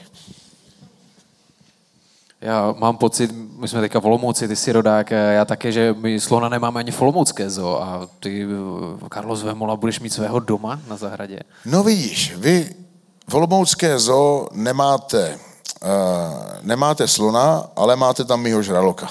Protože já, když jsem si nechal přivážet do Čech eh, žraloky, které tady jako úplně nejsou standard, moc lidí je nemá, tak jsem si jich nechal přivést pět. A ta firma, která mě je, je přivážela, tak říkala, my vám dáme čtyři a jednoho bychom potřebovali do Brna eh, na, na výstaviště, aby nám tam chvilku plaval, než naroste. Měli tam pár nějakých stížností, takže se tam toho, eh, z Brna toho žraloka museli, museli zbavit. No a místo, aby mě ho vrátili, tak ho dali do Olomoucké zoo. Říkám, ale to je můj žralok. A tata říká, ale co, aspoň je doma. Takže můj žralok plave v Olomoucké zoo, takže až tam přijdete, uvidíte tam ty žraloky, tak jeden z nich je můj. Je to ten největší? To nevím, abych popravdě řekl, jestli je ten největší. Já jsem je přivez malíčký, ale oni rostou relativně, relativně rychle. Prosím tě, ještě mi řekni, kolik stojí vůbec eh, ta zvířata, žralok takhle? Kolik si můžeme představit, že, že eh, utratíme peněz za žraloka? Utratíte za ně hromadu času. Já částkama nikdy, nikdy neodpovídám, ale je to, je to hromada, hromada času. Mě potom nejvíc mrzí, že hodně lidí si myslí, že, že to mám třeba ty zvířata jako nějaký show nebo nějaký showbou. Já kdybych se chtěl ukazovat, tak si jako fotbalisti pořídím Ferrari, zapakuju to v Praze před barákem a udělám s tím víc parády, než s jedním smradlavým, smradlavým lvem. Uh, on totiž lev nestojí vůbec nic. To se v Čechách taky moc neví. Lvů je strašný, uh, strašný přebytek, je jich hrozně moc. Není pro ně místo, nemá je kam dávat. V zoologických zahradách je to takový tabu, kde lev se vám páří, lev se vám množí co dělají s těma mláďatama? Ty, ty, ty mláďata se nechávají různě, různě zabíjet nebo, nebo sežrat jiným těm, protože když máte jednoho lva, dvě lvice, to znamená osm mladých každý jaro. Kde to je? 8, 16, 32, prostě by to hro, hrozně skákalo. Ty lidi nevědí, co s těma lvama. Takže já v podstatě veškerý, který doma mám, tak jsou nějaký zachráněný kusy, který, který nikdo nechtěl. Takže to není tak, že jdu a za 100 tisíce si koupím lva. Kdybyste chtěli lva a měli jste na to ty podmínky, měli jste na to povolení, ty zkoušky, které jsem si udělal já, tak vám každý toho lva rád dá a bude šťastný za to, že se o něj budete starat.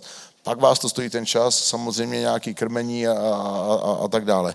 Já mám velký štěstí, že, že mi pomáhá Klatovský kuřecí, který mě sponzorují těma kuřatama, který mají taky velkou lásku k zvířatům, protože ono je to sice hezký, ale když tam mám ty čtyři lvy, krokodýly, žraloky a tak dále, tak já udělám tunu měsíčně v mase. No a tuna měsíčně masa, to je, to je celkem dost.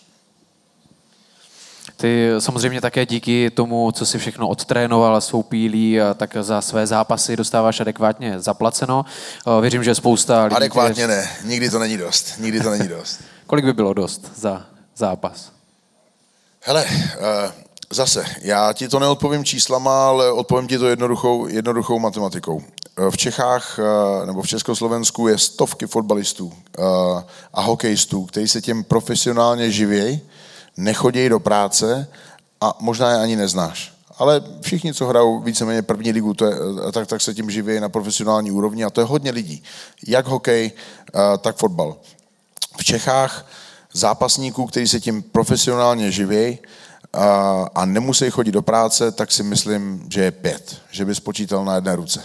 Takže to je jednoduchá matematika. V tom sportě je prostě, je, je prostě má, málo peněz a nikdy, nikdy, to nebude, eh, nikdy to nebude dost. Do té doby, než ten sport vyroste, až, až tam budou takový partneři, jako vidíš různý pojišťovny, pivovary a tak dále, který sponzorují fotbal, protože to prostě pro ně není tabu. To MMA je pro tyhle ty velké parťáky ještě tabu, takže aby jsme něco dokázali ve světě, jestli se tím v Čechách živí pět lidí, tak podle mě to je, podle mě to je hrozně málo. Ještě jeden z těch eh, pěti lidí je Mahmuradov, který můžeme polemizovat o tom, jestli je Čech nebo, ne, nebo Uzbek, ale kdo jiný? Vymenuj mě ty jména, kdo se tady v Čechách živí, uh, živí MMA. Fotbalem a hokejem ti tady budu jmenovat celý den. V tom MMA to není, takže v tom, v tom, ty, peníze, uh, v tom ty peníze nejsou. Mě hodně fighterů, hodně lidí nenávidí za nějaký takový moje projevy, a, za, a, ale já prostě říkám to, co si myslím, ta, ta, ta, ta, tak, tak, jak to je. A buď se to někomu nelíbí, když se to někomu nelíbí, tak ať to, ať to někdo dělá jinak, ale hodně těch fighterů, si ne, který na mě nadávají, si neuvědomují, že i když mě nemají rádi, já jim ty vejplaty zvedám. Já jim prostě zvedám tady ten, ten, ten star toho MMA, který byl. Já když jsem byl v Anglii, tak můj první zápas tady byl uh, vlastně, když jsem nastoupil na jednom gala večeru, kdy jsem šel titulový zápas já, šel tam Jirka Procházka. Jirka Procházka tenkrát nastupoval za 25 tisíc. Oni říkají, my tady máme zápas o titul, Jirka půjde za 25. Říkám, jo, tak jde, ale já chci 250. Říkají, jsi se zbláznil, ty se zbláznil. Do týdne, když zjistili, že mají vyprodáno, tak říkali, no to by bylo super, tak my ti těch 200, 250 dáme. Takže najednou přes noc jsme to zvedli z 25 na 250 tři týdny na to říkají, no my jsme tady měli kuželu, chtěli bychom udělat další gala večer. Říkám, OK, ale ta cena už je 500, protože na tom minulým jste hrozně vydělali, kromě mě jste nikomu nezaplatili, takže ta cena je 500. Říkám, se zbláznil, tak to nech bejt. Za dva dny volají, no tak 500 by asi šlo. Takže najednou jsme to během jednoho měsíce z 25 tisíc zvedli, eh, zvedli eh, na 5 kilo. Dneska už kluci zápasej o miliony. Když byl Game Changer, teďka bude finále v Outu aréně, eh, vítěz si odnese několik, několik milionů korun. Ono to zase zní skvěle, ale dostanete několik milionů korun, uděláte dva, dva zápasy za rok, půlku vám se uh, spolknou daně, manažeři, trenéři a tak dále, takže ono vám z toho tolik nezbyde. Zbyde vám třeba 100 tisíc 100 na měsíc, uh, jste neustále v dietě, jste, jste uh, v obrovském pracovním režimu a, a dneska, dneska se tyhle peníze dají, dají udělat i v jiných pracovních odvětvích než tomhle. Takže já, já si myslím, že 100 tisíc, to jsou ty nejlepší, to jsou ty, kteří vyhrajou Game Changer, to je třeba jeden, je, jeden ze sta. A myslím si, že 100 tisíc měsíčně je naprosto, naprosto běžný pro hokejisty, pro fotbalisty v první lize, eh, pro, pro, pro basketbalisty v NBA, který, eh, který se dostanou. To, je, to jsou naprosto běžné částky.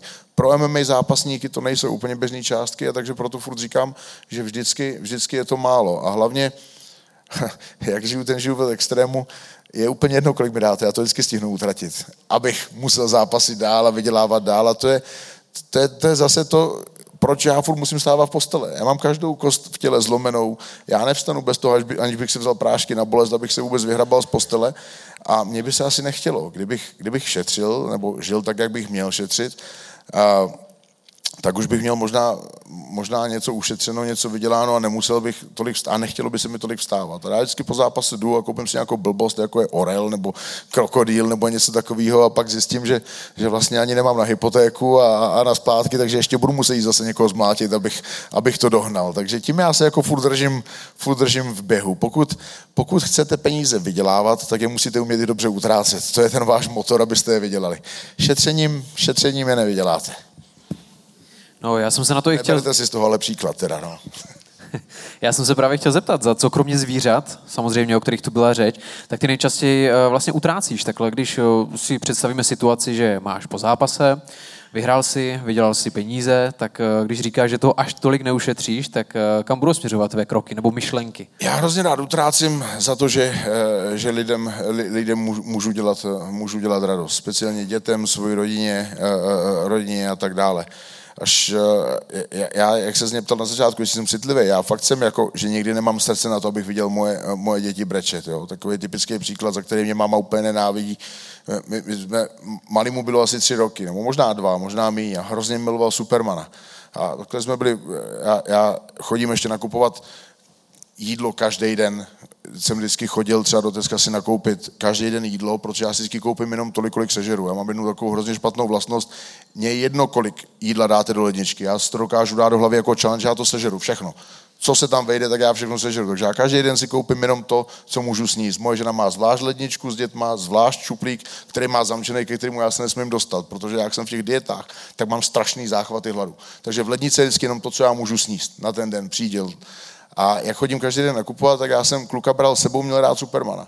Tak jsem mu ho koupil, no a pak jsme šli druhý den, tak on ho měl doma a viděl toho Supermana a strašně začal brečet a, a no, já chci Supermana. A moje máma se mu snažila vysvětlit, ne, už ho máš doma. Říkám, dvouletýmu dítěti to nevysvětlíš.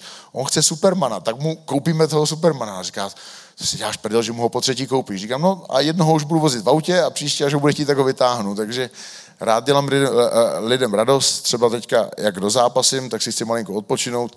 Táta měl šedesátiny, celý život sleduje kovbojky, miluje Grand Canyon, nikdy tam nebyl, tak nám se mu koupil zájezd do, eh, do Grand Canyonu, aby, jsme, aby se projel na tom koňovi, kde všichni ty indiáni a koňové jezdili, co on, on sleduje. Takže rád dělám lidem radost, pokud to je možný. No a napadá mě, jestli třeba taky do něčeho investuješ. Ty jsi říkal, že vlastně to spoření není úplně tvoje silná stránka, ale přece jenom, jestli třeba nějaké nemovitosti, nebo jestli má Carlos akcie třeba. Hele, to, to, že do něčeho investuju, to samozřejmě investuju díky tomu, že mám kolem sebe nějaký rozumný lidi. Moc mě to úplně nejde. Jsou, jsou, jsou, jsou to star...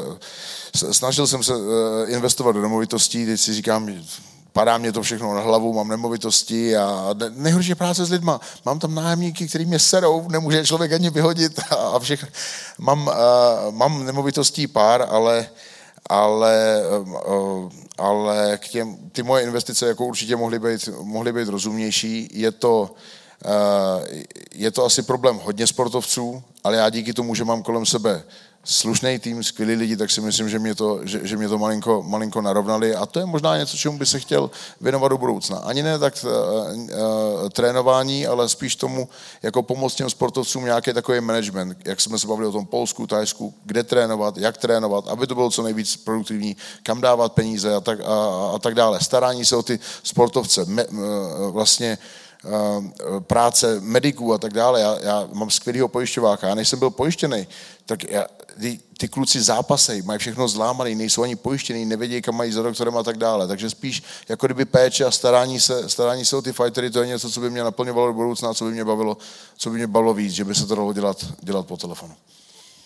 Myslím, že mě teda překvapilo, že zrovna ty máš problém dostat nájemníka z bytu. Prosím tě, to si úplně nedokážu já představit. Mám, já mám vždycky takový podivný nájemník, jo, tak třeba říkáte si rodinou nic neskazíte, tak v mém domě v Londýně bydlí bratranec, jak můžete vyhodit bratrance, který už tam je asi dva roky bez nájmu a, a já, já, mám, já mám v Londýně pár bytů, mám asi dvě, dvě tři nemovitosti v Čechách, ale se vším se, se, vším se malinko, malinko, malinko trápím, pak jsem se po jednom zápase vlastně rozhodl, šel jsem, koupil jsem na Boleslavsku veliký pozemky, že si tam postavím něco pro zvířata, tam se na to úplně, úplně, úplně moc eh, netvářili, že by tam chtěli mít nějaký lvinec eh, zvěřinec, tak si říkám, tak tam vystavím, vystavím nějaký domečky, postupně to rozprodám, ale ta práce s lidma, ono sehnat stavební firmu, kontrolu, dohled, no a ještě, ještě přitom sportovat, je to, je, je to náročný a obdivuju všechny lidi, kteří dělají. Já nejsem manuálně, manuálně zručný, no tak já, já nejsem schopný uhlídat dělníky, ani by mě předělali doma koupelnu. Já si říkám, jak já budu stavět, jak já budu něco dohlížet. V dnešní době, v dnešní době ta práce s lidmi, to je ta nejhorší práce a co může být a nejvíc ji obdivuju. Když si s tím někdo dokáže poradit, všechno, všechno nalajnovat, já k tomu potřebuju všechny ty lidi, aby mě s tím pomáhali a to vás samozřejmě taky hodně stojí a potom toho tolik nevyděláte. Tak eh, my jsme se, já jsem koukal na hodinky, dostali cirka do 60 eh, minut našeho rozhovoru. A protože máme také partnera, kterého můžete vidět eh, celou dobu za námi, tím je Legends Gym Olomouc, tak jsme si právě ve spojení s naším partnerem připravili soutěž pro vás, avizovali jsme to také na sociálních sítích a jak jsem v úvodu mluvil o tom, že vám dávám dvě minutky na to, abyste napravili to, jestli nás sledujete na sociálních sítích a také třeba Spotify nebo YouTube, tak sem do sálu jsme rozmístili pod sedačky tři obálky, které jsou výherní. Takže já vás poprosím, zkuste se podívat, jestli právě vy jste měli dnes to štěstí. Jsou nalepené ze spodu a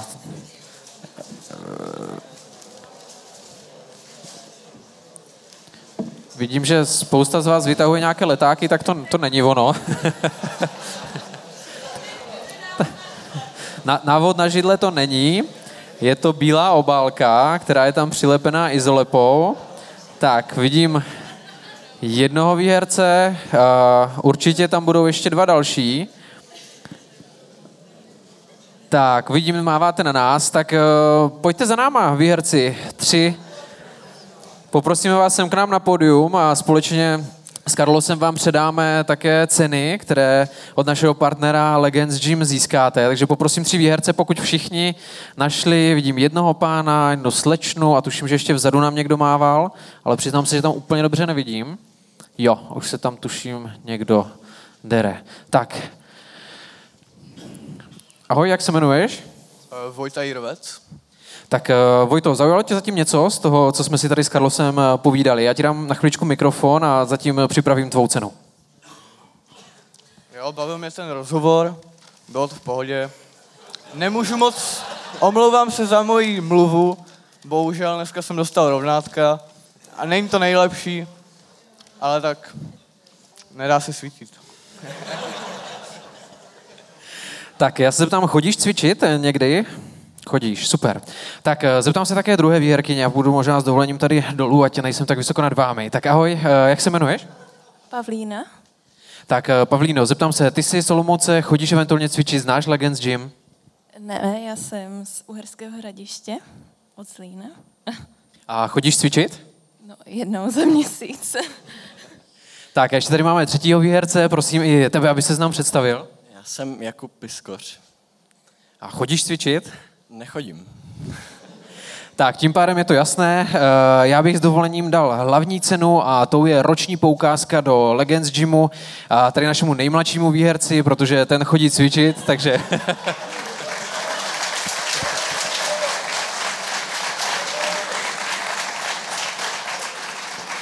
Tak možná ještě, jestli můžu poprosit Karlose, pojďme si udělat i eh, společnou fotku. Máme tady fotografa Jardu, tak eh, samozřejmě také další dva výherci eh, získávají gratulaci od Karlose. Já bych vám s dovolením tak určitě i fotku na památku.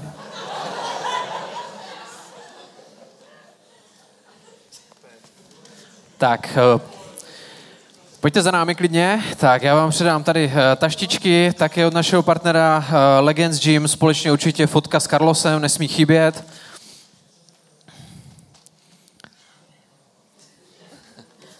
Tak a také náš třetí výherce. Tak prosím, cena je tvoje.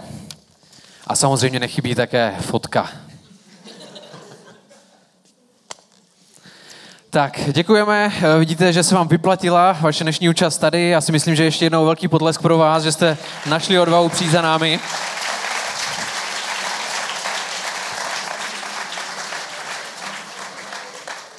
Já jsem celý večer na ty tašky koukal, jsem říkal, jdu sem pět hodin, byli záspy, super, oni tady mají pro mě svačinu a tak teďka koukám, že budu sedět do hladu dál.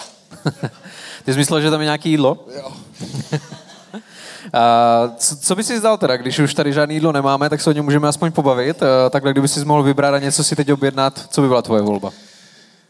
Hele, kdyby to měla být moje volba, tak, tak, tak cokoliv a bylo by, to, bylo by toho hodně, ale vzhledem k tomu, že mě ještě chybí 14 kg a zápas je za pět týdnů, tak kromě té vody a, a kousek nějakého kuřecího prsa už si to dneska moc nedám. No. Tak eh, já bych se s dovolením vrátil tedy k tomu eh, sportu, o kterém jsme se samozřejmě tady bavili. Mě by zajímalo, jestli máš vůbec nějaký sportovní sen, kromě toho stadionu, o kterém jsme se bavili, něco, co bys třeba ještě v MMA chtěl dokázat. Hele, já si myslím, že na všechny sny, které jsem jako fyzicky dokázal dosáhnout, tak, takže už jsou za mnou, jak v UFC to je sen vlastně každý, každýho zápasníka.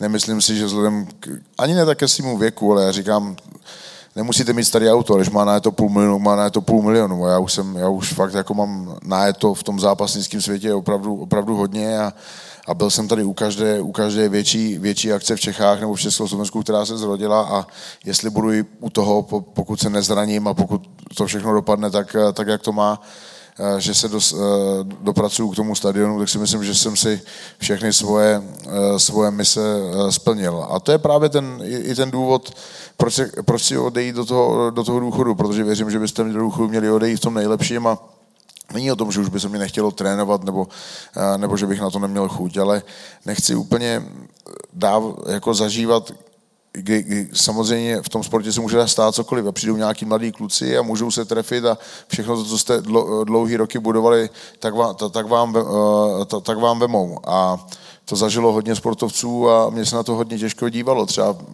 jeden z, ním, jeden z mých velkých vzorů byl Ken Shamrock, a ten dělal neskutečný zápasy, ale v době, kdy nastupovali za tisíc dolarů, prostě dělal neuvěřitelné bitvy, ty, ty kluci umírali v té kleci. Měl nádherný zápasy, ale zápasil za hrozně málo peněz. A pak mu bylo 50 let a promotér mu nabídnul milion dolarů, tak to je jasný, že když zápasit za tisíc, někdo vám dá milion dolarů, tak tam vlezete, ale v 50 letech už se na to jako úplně, úplně dobře nekoukalo, takže doufám, že to nebudu muset nebudu muset dělat. Do toho důchodu se mě bude odcházet těžko, tak samozřejmě budu, budu doufat, že přijde nějaká výzva, která, která mě vrátí, ale opravdu by to muselo být ne, ne, nemohl by to být někdo prostě z těch řad, co, co už jsem dělal předtím. Musel by to pro mě být opravdu ten motor, proč chcete stávat. Protože až v životě děláte cokoliv, tak musíte vědět, proč to děláte, co, co, co, co zatím je. A pro mě to ten smysl, smysl ztrácí. Jako za, já, když teďka vlastně vemu těch posledních pár zápasů, tak já říkám OKTAGONu, dejte mě prvního, prvních deset ze střední váhy nebo prvních deset z polotěžké váhy, to je 20 lidí. Dejte mi z toho kohokoliv. A on teda mě na to řekne, no ale tam, tam pro tebe nemáme soupeře. Tak, a když mi nějakýho dá, tak potom lidi bučej, že jdu s lehkým soupeřem. Tak pak si člověk říká, já to dělám kvůli těm lidem a na štvanici jsem s tím záp- frajerem zápasil tři kola, fakt jsem se nadřel a lidi ještě bučili, tak proč to vlastně dělám? Až budu v tom důchodu, kdyby se povedlo něco, co se tady nepovedlo, třeba Octagon mluvil o tom, že zaplatí milion dolarů Niku Diazovi, aby jsem přijel, no tak to je wow, to tady nikdy, nikdy nebylo. Takže si dokážu představit, že sedím v důchodu, zavolá mě Ondra Novotnej, někdy já přijde do Čech, do Čech po s ním zápasit, nebo to, jak ty vzlížíš tomu Polsku, jak to dělají dobře, máme tady Pudžana z Polska, chtěl by s tebou zápasit, tak to by mě asi vytáhlo z postele a narušilo ten můj důchod, ale jinak po tom, co udělám odvetu za Tylou Vegem, tak už tady opravdu nějakou jinou výzvu nebo nějaký jiný challenge nevidím. A když, když ztrácíte jako ten, ten, ten gol a, a, a, ten, a, a ten motiv, proč to děláte, tak, tak si říkáte, what's the point, proč? A dá se u zápasníků hovořit eh, také o nějaké, řekněme, životnosti, tom věku, který už třeba nejde potom odkládat a samozřejmě Jaromír Jágr v hokeji je asi výjimkou, ale třeba moderátoři, hudebníci, tak ti můžou hrát v podstatě až eh, do smrti. Eh, u těch sportovců je to asi jiné, takže zajímalo by mě to, jestli jsou třeba nějaká čísla a data v rámci MMA. Čísla jsou relativní, jak říkáš, eh, Jarda Jagr je výjimkou, ale proč by nemohla být výjimka v MMA? Je to dost dobře možný. Eh, vlastně Tešiera, který zápasil s Jirkou Procházkou o titul, tak eh, zápasil v UFC 20 let a až ve 42 letech získal světový titul. 20 let mu to trvalo, než se k němu dostal, takže je, v tom, John Jones zase ten titul získal v 21 letech. Já si myslím, že o tom věku to není, je to o té tvrdé, tvrdé dřině práci, uh, trochu štěstí a tak dále. Takže úplně, úplně věk, bych na to, věk bych na to nedával. Mě by také zajímalo, protože eh, určitě to vnímáš podobně, že sport eh, učí také mnohé soft skills, ať už ten eh, samozřejmě kolektivní, tak také ten individuální. Tak co tebe naučil sport MMA a bavili jsme se o tom, že k němu určitě chceš vést také své děti, tak co nám může sport dát do života? Hele, sport nám může dát do života hodně a odvíjí se to, toho, co jsme tady říkali na začátku. Záleží, kdo vás k tomu sportu vede. Mě trenéři vychovali k disciplíně, k nějaké cíle, vědomosti, eh, k té touze po vítězství. Nikdy, nikdy mě nenaučili, eh, nenaučili, to je jedna moje špatná vlastnost, já neumím prohrávat, za což jsem mi možná vděčný. Já jsem celý život chtěl vyhrát a nedokázal jsem se s tou uh, prohrou smířit, a až, až to šlo u mě v životě do extrému, ale a sport vám dá hrozně moc, pro mě sport životní styl a já si to bez toho sportu nedokážu vlastně představit. My celý život přizpůsobujeme tomu sportu. Já mám lednici zvlášť, žena má lednici zvlášť, my jezdíme na dovolenou podle toho, jestli tam mají dobrý fitko, jestli pojedeme do Tajska nebo do Polska. My nevybíráme dovolenou podle toho, co se nám líbí. My vybíráme dovolenou podle toho, jestli tam budou mít podmínky trénovat, takže všechno přizpůsobujeme, uh, přizpůsobujeme tomu sportu, ale zase zase jsem prostě vděčný, že jsem se díky, koho by to napadlo, že díky MMA jsem se dostal tam, kam jsem se dostal. Já jsem byl vlastně první zápasník bojových sportů, který byl pozvaný uh, na hrad uh, vlastně uh, prezidentem republiky, kanceláří a tak, takovýhle věci mě, mě, mě, mě, zůstávají vlastně v paměti. Díky tomu sportu, který dělám, tak jsem se potkal s Karlem Gotem, když, jsem, kdy, když jsme se vlastně louč, loučili, tak mi říkal, Karlosi, a všechny je zmlaďte. A od té doby se tím řídím, takže potkal jsem se se skvělou Eh, s celou eh, škálou skvělých, eh, skvělých lidí. Já si uvědomuji, že je to jenom díky tomu sportu, který jsem začal, začal dělat v mládí.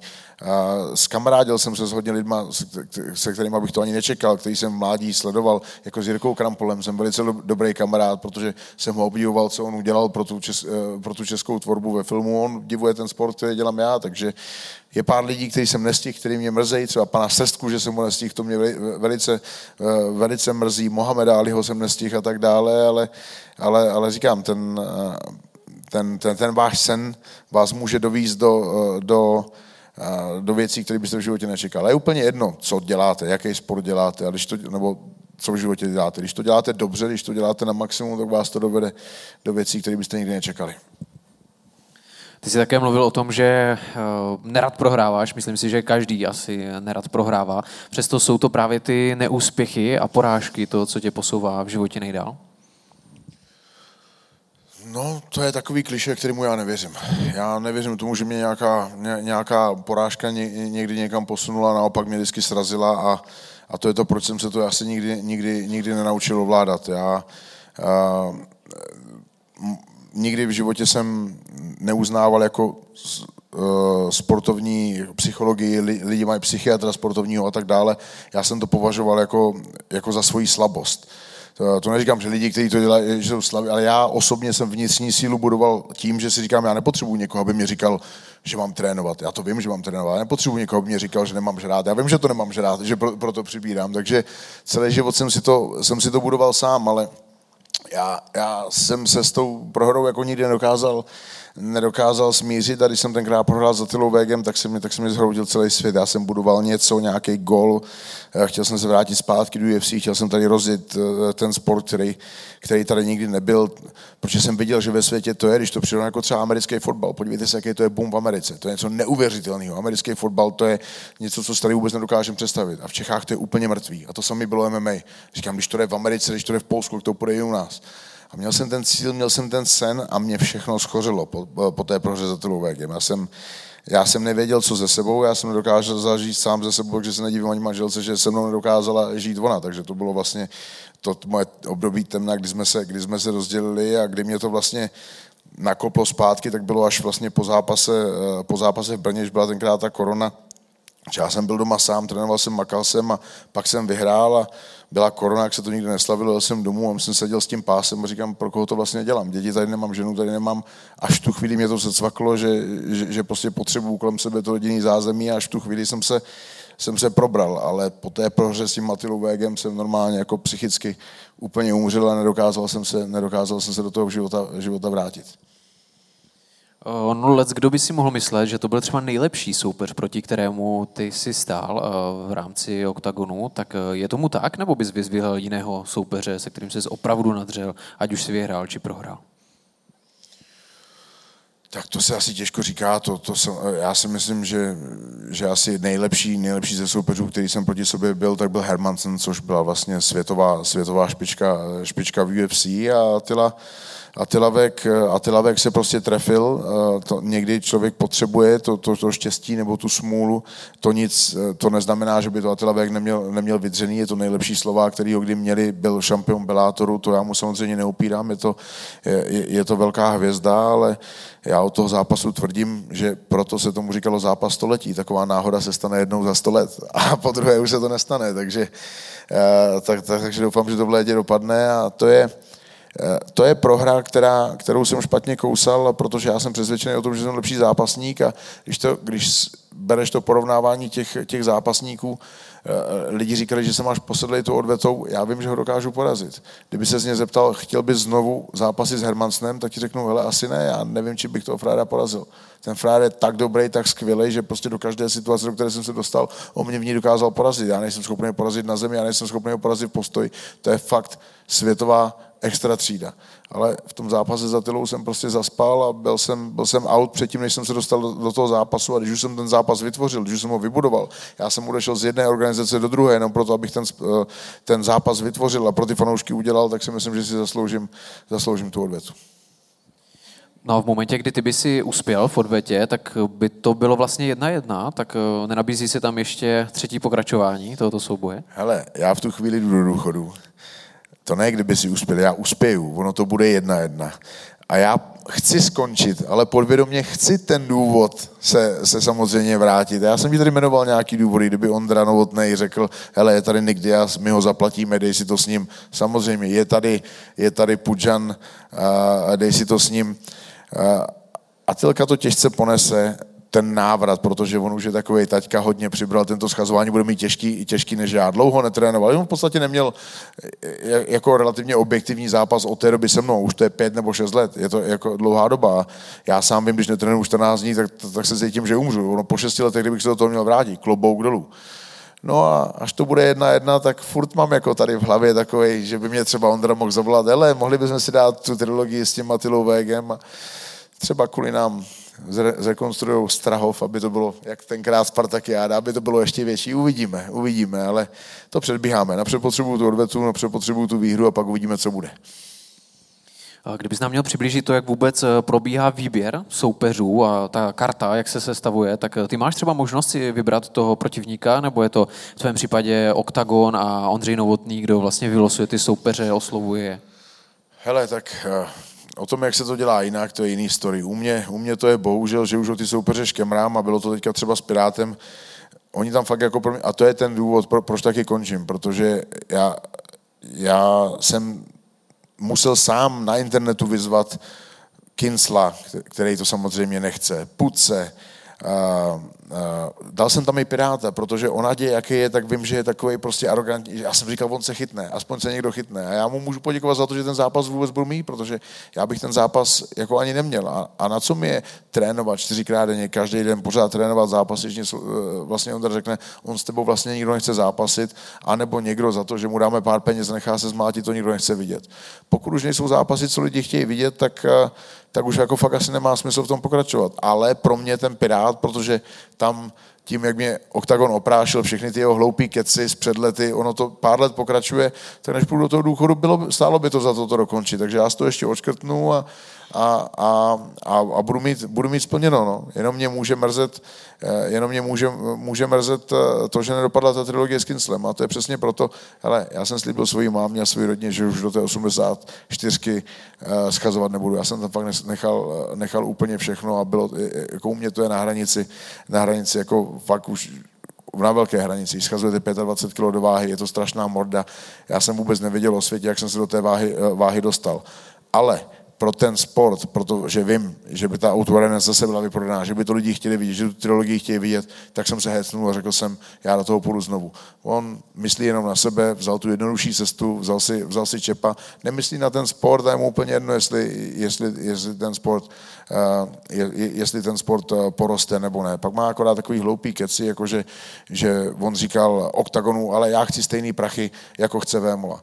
No to je široký pojem. Kolik bere Vémola? V Čechách to jako ještě není zveřejněný, tak on to nezveřejnil, tak Ondra Novotný mu říká, ty chceš stejný prachy jako Vémola, kolik bere Vémola? No to já nevím, ale já chci stejně. On říká, jak můžeš jít něco, co nevíš, kolik to je? No já si myslím, říká, to si jenom myslíš a ještě mě teda ve finále malinko podceňoval, ale a, ono, když to vememe jenom, kdybych za každý zápas třeba, řeknu, měl přidáno 10 000 euro za to, že vyhraju. Já se chystám v oktagonu na 16. zápas. On na čtvrtý tak já bych měl mít jako o 120 tisíc euro víc, víc než on, bez, bez jakýkoliv prostě statisticky. Já jsem si to vypracoval, já jsem si to vyzápasil a, a on se, na, já jsem nikdy nechtěl něco, co někdo má. Já jsem nikdy nepřišel za, za, za, za Ondrou, já chci to, co má on. Vždycky jdu a já chci to, co si zasloužím. To, co máme ve smlouvě, to, co jsem si vyzápasil a podle smlouvy tohle. On přišel za oktagonem a já chci stejně, jako má Vémola. Pitomec ani neví, kolik má Vémola, ale chce stejně. No, tak to je potom těžký s, ně, s někým takovým jednat. No. No tak, že bychom to vedli na pravou míru, kolik teda má vlastně Vémula? Málo, málo. Ale určitě víš než Kinzo.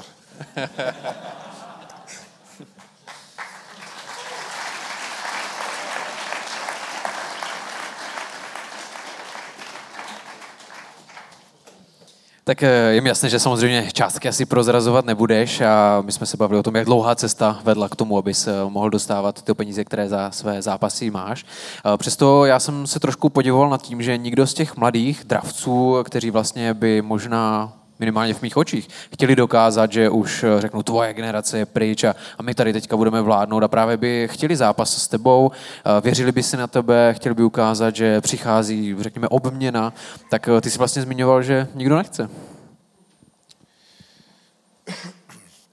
Tak oni by občas možná chtěli, ale jak to potom, jak to potom dopadne? Oni ty média, média mají obrovskou sílu. Jo? Tady, a mě by to, kdybych si to bral k srdci, mě by to mohlo jako až pohoršovat. Tady byla polovina republiky, která si před pár lety myslela, že mě může porazit Baba Jaga. To je prostě, oni je tak sfanatizovali, že na to i lidi vsázeli, že mě Baba Jaga porazí. A pak jsem ho vlastně eh, prostě některé věci nejdou přeskočit. Oni ty kluci by možná chtěli zkratku, ono jako k úspěchu úplně, uh, úplně to nejde přeskočit. To jak když chodíte hrát uh, fotbal za barák a najednou chcete hrát proti Spartě. K něčemu se musíte, musíte vypracovat. Pak ono, já do toho sportu taky hodně vidím a lidi mě to nevěří. Furt si myslí, že to jsou nějaký keci, že si to jako trénují před zrcadlem. Pak tady byl velice nadějný talent, Datěrinka, který měl asi pět vítězství. Všichni říkali, to je teďka on, který tě může porazit. Říkám, ten kluk na to ještě má čas. Dejte mu tři, čtyři zápasy, nechte ho, vy, eh, eh, nechte, nechte, ho, nechte ho vyzápasit. A ne, všichni to hrozně chtěli, já to říkám, já nemám strach s ním mít, ale ten kluk je velký potenciál, může něco udělat. Nechte ho, ne, chtěli to hned, bum, zase jsem ho zabil za pár minut.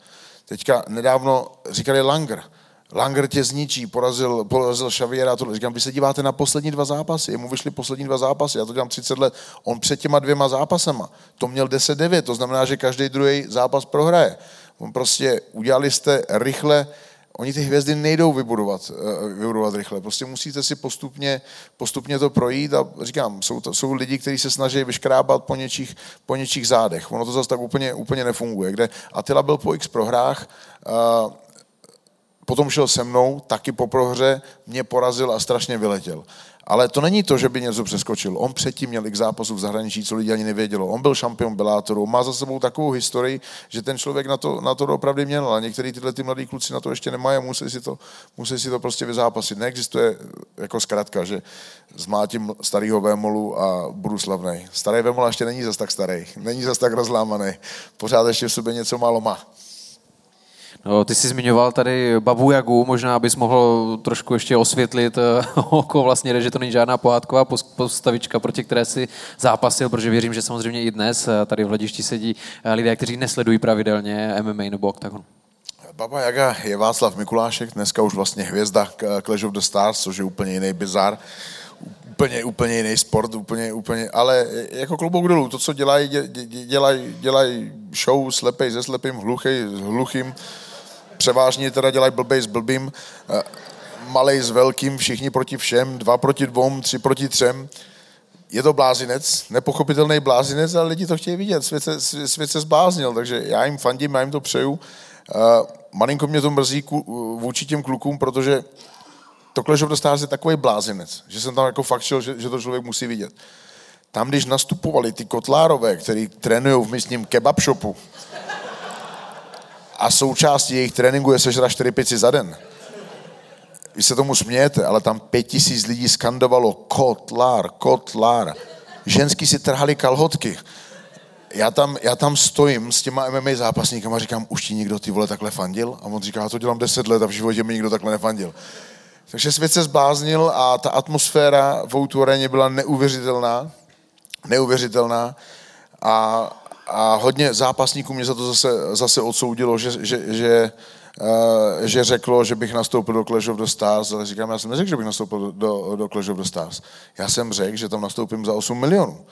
A ty, jestli tvrdíš, že ne, když zápasil za 5, za, 10, za 25 tisíc korun, tenkrát, jak jsem říkal, a tvrdíš, že bys tam uh, za 8 milionů nenastoupil, tak buď kecáš, nebo jsi blbej. Připravuješ o to svoji rodinu, ty, ty, jako kdo by nechtěl easy money, 8 milionů za, za, za, za, za jednoduchý zápas. No.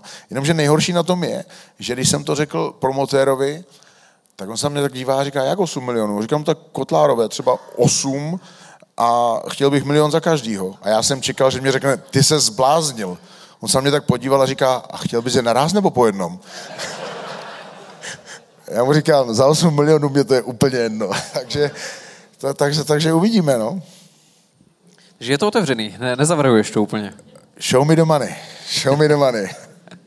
My přece jenom jsme moderní gladiátoři. Gladiátoři taky vždycky zápasili pro obecenstvo a za peníze. Clash of the Stars to obecenstvo má, bohužel ještě nemá peníze. Já se bojím toho dne, kdy ty peníze mít budou a zavolaj mi, hele, Karlo, si mi tady pro tebe to osmičku máme. No tak tak budu muset, budu muset nastoupit proti klanu Kotláru. Nedá se nic dělat.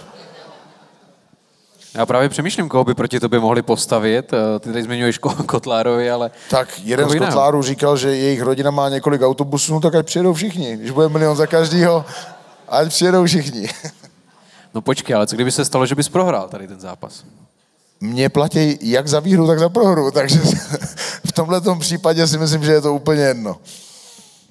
A je tam třeba nějaký rozdíl? Předpokládám, že ano, pokud vyhraješ nebo prohraješ v té odměně pro tebe. No tak jako pro mě určitě, když už ne teda psychické, ale většina, většina těch organizací to má tak nasta, nastaveno, jak se říká, jsou některé peníze za show a, a některé za vin, že třeba UFC speciálně to tak má, a, a aby ty kluci měli chuť prostě zabít každý každýho, já to mám tak v hlavě nastavený, že on vlastně chce ukrást mý rodiny uh, od stolu, máš polovinu za nástup a další polovinu za výhru, takže když vyhraješ, tak máš, tak máš dvakrát tolik, což si myslím, že je dostatečná motivace pro to, abys vyhrál. A je pravda to, že v momentě, kdy umíš udělat dobrou show kolem zápasu, ať už v rámci různých těch tiskovek a, a trash talků a stare a tak dále, tak můžeš vlastně získat lepší odměnu než třeba kvalitnější zápasník, který nedokáže udělat kolem toho takovou show? Tak samozřejmě, teď jsme se bavili o Clash of the Stars, tam neumí zápasit vůbec nikdo. Vůbec nikdo a polovina z těch lidí berou větší peníze než profesionální zápasníci. Já to si jako teďka nedělám srandu. Tam berou mnohem větší peníze než profesionální zápasníci, protože to je o tom, jak se dokážeš prodat. A to, to jsem se tady snažil učit, učit i český kluk, když jsem přišel vlastně ze zahraničí, já jsem tam viděl ten třeba americký wrestling. To byl, to byl počátek toho všeho. To bylo o tom, jak se umět prodat. Lidi to musí chtít vidět. Pokud uh, pokud na to přijdou, tak, tak je úplně jedno, jestli vyhráváš nebo, ne, nebo prohráváš. To je jako když děláš podcast, tak když to budeš dělat dobře, budeš tady mít plno, když to budeš dělat, když to budeš dělat blbě, začne tady být, začne tady být poloprázdno. A v tom, v tom zápasení taky jde o to, když na tebe začnou chodit lidi a začneš je bavit z jakýhokoliv důvodu, ať už v kleci nebo mimo klec, tak to samozřejmě má pro tebe benefit. Co ti je platný, že jsi ten nejlepší zápasník světa a nikoho to nezajímá, nikdo na tebe nechodí. Pokud nikoho nebude zajímat, tak, eh, tak, tak tu vyplatu dostávat nebudeš. A to je, se zase se vracíme k tomu, jako, jako jsem eh, říkal, že Arnold Schwarzenegger říká, že nejhorší by bylo být stejný jako všichni ostatní. No, nemusíš být, nemusíš být lepší, musíš být jiný. Musíš vědět, jak ty, jak ty lidi eh, chytit a musí na tebe umět přijít. A já jsem to bohužel dokázal tím, že já v té outvoreně mám 50% lidí, kteří mě fandějí a pro ty to dělám, to jsou moji fanoušci, kteří mě, který mě ženou dopředu a pak tam mám 50% lidí, kteří chtějí vidět, jak Vémola dostane přes držku. A ty se vždycky snažím, aby odcházeli na straně a nespokojený. Ale znamená to 100% sledovanost. 50% fandí, 50% se na něco těší. Takže pokud sledovanost máš, tak, eh, tak pak, pak dostáváš i tu vejplatu. A ty bys dokázal ze svých eh, oponentů a vlastně současně také kolegů, kteří jsou v MMA, vyzdvihnout někoho, kdo to třeba dělá dobře, kdo vidí, že má dobře našlápnuto, umí kolem toho udělat tu show? Hele, jich je, jich je strašně moc, který, eh, který bych dokázal, dokázal vyzvíhnout. A zase, protože to dělá jinak. Podívejte se, nejlepší MMA eh, zápasník eh, v Československu Jirka Denisa Procházka a ten má úplně svoji cestu, úplně svoji hlavu, ten to dělá úplně jinak. Ten se nepotřeboval nikdy tady víc po, po někoho zádech nebo někoho zmiňovat, o, o někom se bavit. Kozma, ten má zase neuvěřitelný srdce válečníka, ten to zase, zase dělá jinak tě, těma svýma výkonama. Pak jsou tady zápasníci, kteří si myslím, že jsou velice kvalitní kvalitní, velice dobrý, ale jsou nedoceněný, protože o nich není tolik vidět a není o nich tolik slyšet, ale velice kvalitní zápasník je David Dvořák a o tom se tady tolik neví, protože v sobě nemá to uh, ty, ty, ty věci mimo ring, ale to nic nemění na tom, že, že je skvělý zápasník. Takže těch zápasníků je u nás celá škála, ale zase se vracíme k tomu, o čem jsme se tady bavili. Profesionálně se tím živí hrozně málo lidí a pokud ty kluci nemají čas plnohodnotně trénovat, musí mezi tím chodit do práce, tak se ten náš sport nikdy nebude vyvíjet. Pokud nebudou uh, finance v tom sportu, na to by byly fakulty, výchova mladých, uh, mladých dětí a tak dále, uh, tak v tom sportu nevyrostou. Teď podívej se, co je děti v první třídě, které neumí udělat kotrmelec dozadu nebo, ne, ne, nebo dopředu. Já neuměl udělat kotrmelec, když mě bylo šest, aby mě tata byl dodnes. Takže to jsou prostě věci, které Eh, který, který potřebují nějaký čas a nějaké finance. Jak je to vůbec s tím zápasem? Já si dokážu představit, že máš určitě nějaké rituály v momentě, kdy se vlastně už soustředíš na ten svůj výkon. Představme si, že máš třeba den zápasu, tak eh, máš třeba nějaký mustr, který pravidelně opakuješ, něco, co nesmíš vynechat. Jestli jsi třeba také pověrčivý, jo? že si třeba spoustu, ať už fotbalistů nebo sportovců, první uvazuje pravou stranu, potom levou a tak dále. Ale já nevím, jestli lidi tomu říkají pověrčivost, já tomu říkám rituál. Já rád dělám věci stejně, já rád dělám věci, které fungují, takže většinou, když to funguje, tak, tak, tak to dělám stejně. Mám nějakých svých pár, eh, pár fíglů, pár, pár nějakých triků, který, před tím zápasem mám, hodně, vidím hodně kluků v šatnách, že tam sedí, že tam sedí nervózní. Já když schazuju ty dva dny, těch, tak, tak, tak dva dny nespím. Když schazuješ třeba 15 kilo uh, během dvou dnů nebo 10 kilo za noc, tak seš, tak seš takovým traumatu eh, vlastně tělesným, že ani nespíš. Tak to pak, tak to pak rozpávám. Jo? Takže já třeba v tu sobotu před tím zápasem, já se zbudím až 7 večer, prostě celý den chrápu. Všichni říkají, jak můžeš takhle celý den chrápat. Říkám, teď jsem dva dny nespal. Tak to dospím. Některý kluci psychicky stanou už v 8 ráno a pak jsou celý den nervózní. Nevíš, když si nedokážeš představit, jak moc síly z tebe ta nervozita bere. Takže já celý den chrápu, budím se akorát na jídlo, nemám čas být nervózní. Přijedu na glaveček, kde mám být v pět, tak o půl deváté, vždycky samozřejmě pozdě, říkám, ale co jsem, uh, jsem jako poslední zápas. No a pak třeba Ondra Novotný říká, no Carlos tady chodí mezi divákama, on je asi nervózní. No to je naopak. Já chodím mezi divákama, protože to je to, proč to dělám. Já, to je to, já na ně nemám čas během toho tréninku. Já, já, já do té areny přijdu, a chci se s nima bavit a chci se s nima fotit, chci se vidět s těma známejma. Já se s nima bavím a najednou přijde trenér, a za půl hodiny máš zápas. Já jsem zapomněl na to být nervózní, ani nemám čas. Já mám tolik práce, že ani nemám čas, kde tam sedí třeba čtyři hodiny borci a přemýšlí nad tím zápasem. Nemám čas nad tím zápasem přemýšlet, hlavně už nemám čas něco změnit. Já, nervózní může být měsíc před zápasem, ale ne den před zápasem. Co změníš den před zápasem? Měsíc před zápasem můžeš změnit dietu, můžeš tré, změnit trénink, můžeš změnit přístup ale jako den před zápasem nezměníš nic. Na to už je na všechno pozdě. Pozdě už budeš brečet nad tím, že si málo naběhal, že si málo trénoval, že si málo naspároval. To je pozdě, to je tvoje blbost. A nemá cenu vůbec, vůbec být nervózní. Ten den, ten den už je za odměnu, po všechny té dřině, pro ty diváky, kteří tam jsou. Já z toho vážím a já toho maximálně užívám. A to si myslím, že dělám jinak než ty kluci. Já kolikrát přicházím do klece a vidím zlomeného člověka, že byl nervózní, že má strach z toho zápasu. Z jakého zápasu? Teď, jak z toho můžeš mít strach? Teď to je to, proč to děláme. Teď, teď my jsme prostě, my, my, v hlavě musíme mít něco špatně, přepnutý rváči. Já, mě, mě lidi říkají, na, na, co, na, na co v tu chvíli myslíš? Jak na co myslím? Já jsem tři měsíce v dietě čtyřikrát denně bytej. Dva dny jsem nežral. A pak vidím toho frára v kleci a říkám si, to je kvůli tobě, ty vole, to je všechno kvůli tobě. A až tu klec zavřou, tak si to jdu užít. Já ho jdu potrestat za to, co všechno mi jako udělal on v té přípravě. A ještě když prohradu dostanu polovinu peněz, on mi to všechno chce sebrat, o to víc, o to víc jsem jako přeplej a nastartovaný, no možná, možná to je něco zvláštního v té hlavě, ale takhle já si to buduju, tu svoji mentální sílu a psychologii a tak nějak to, tak nějak to funguje.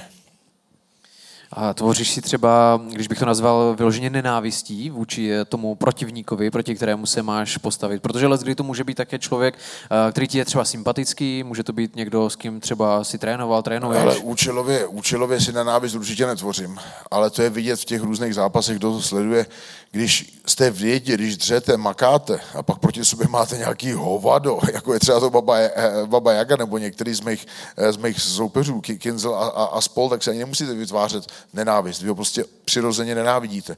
A já ještě proto miluju svůj, svůj sport, někoho nemám rád, já ho můžu jít legálně zmlátit a ještě mě za to je zaplaceno. Místo toho, aby mě zavřeli a tahali po soudech. Takže to je, to je nádhera.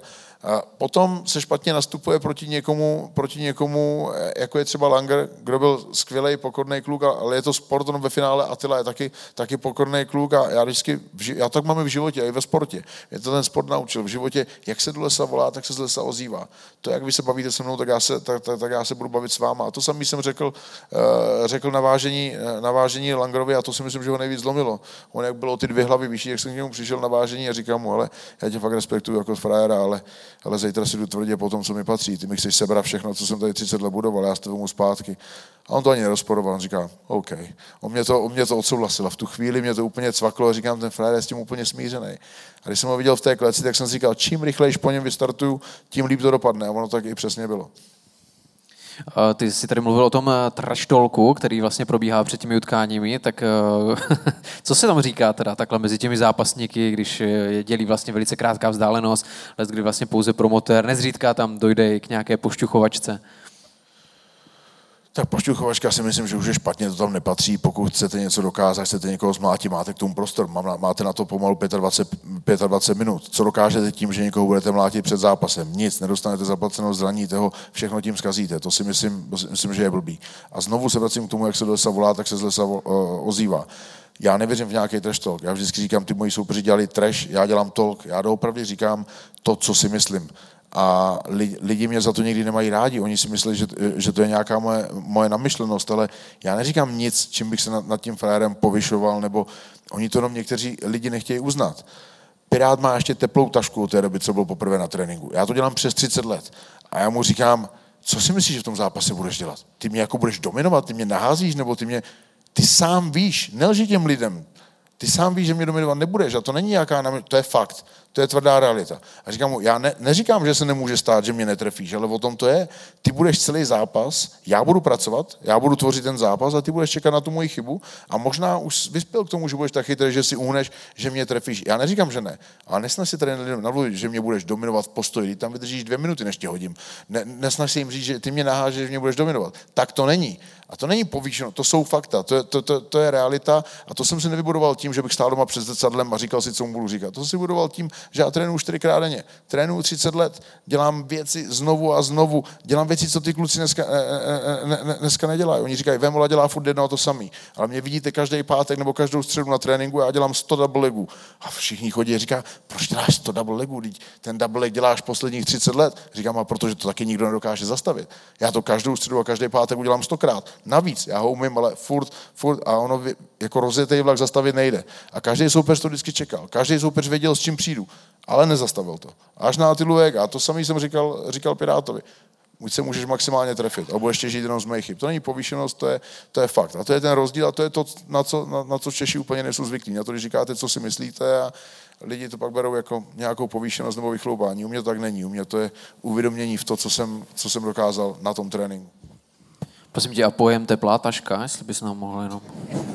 Jsi zmiňoval, že měl teplou tašku ještě. No ještě mu nestačila vychladnout od prvního tréninku, ještě v tom má teplý hadry, no tak znamená, že trénuje pět minut oproti mě, rozumíš? To je, a, já trénuju díl, než, ne, než on byl na světě. Já už, já už ten kombatový sport dělám 32 let. To je zatraceně, zatraceně dlouhá doba. Ty, tyhle ty věci nejdou přeskočit a může se mu povíst, že se trefí, já neříkám, že ne, může se to povíst, ale nikdy v tom, situaci, v tom zápase ne, ne, nenastane situace, že by mě dominoval, že by on oddominoval ten zápas. Super, já se přiznám, že jsem úplně zapomněl sledovat čas. Ten se nám v tento moment pomaličku naplnil. Já bych vás ještě chtěl poprosit o spolupráci. Někde tady určitě v té tmě máme i našeho fotografa Jardu. Já bych ho teda poprosil jenom, jestli by mohl ještě dorazit sem k nám na pódium, protože v momentě, kdy jsme vyhlašovali soutěž s naším partnerem Legends Gym, tak jsme si chtěli udělat spolu s vámi také společnou fotku a Jarda už se nám blíží, takže ho poprosím jenom, aby vyskočil nahoru a poprosil bych jenom, jestli bychom eh, s Karlosem mohli tady společně eh, zapozovat s vámi a eh, možná, Karlo, si můžeme vyzvat to tvoje... tak, poprosím, jestli můžeme trošku přisvítit. Super.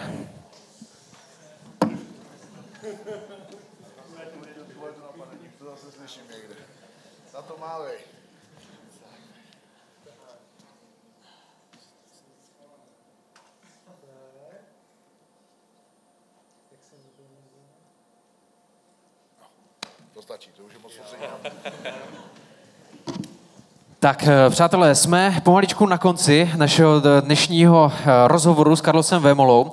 Eh, ti z vás, kteří mají VIP vstupenku, tak věřte, že za nějakých 50 minutek Carlos za vámi přijde nahoru na balkon, takže ti z vás, kteří mají žluté pásky, tak vás poprosím, abyste šli tam. Samozřejmě budete si moci s Carlosem pobavit, budete moci také se s ním vyfotit, nechat si něco podepsat. Zkrátka, klasický meet and greet. Přátelé, děkujeme, že jste byli součástí prvního natáčení. Hana jede a věřím, že ten závěrečný potlesk eh, nebude patřit eh, pouze nám dvěma s Carlosem, ale také vám. Děkujeme moc. Já tak.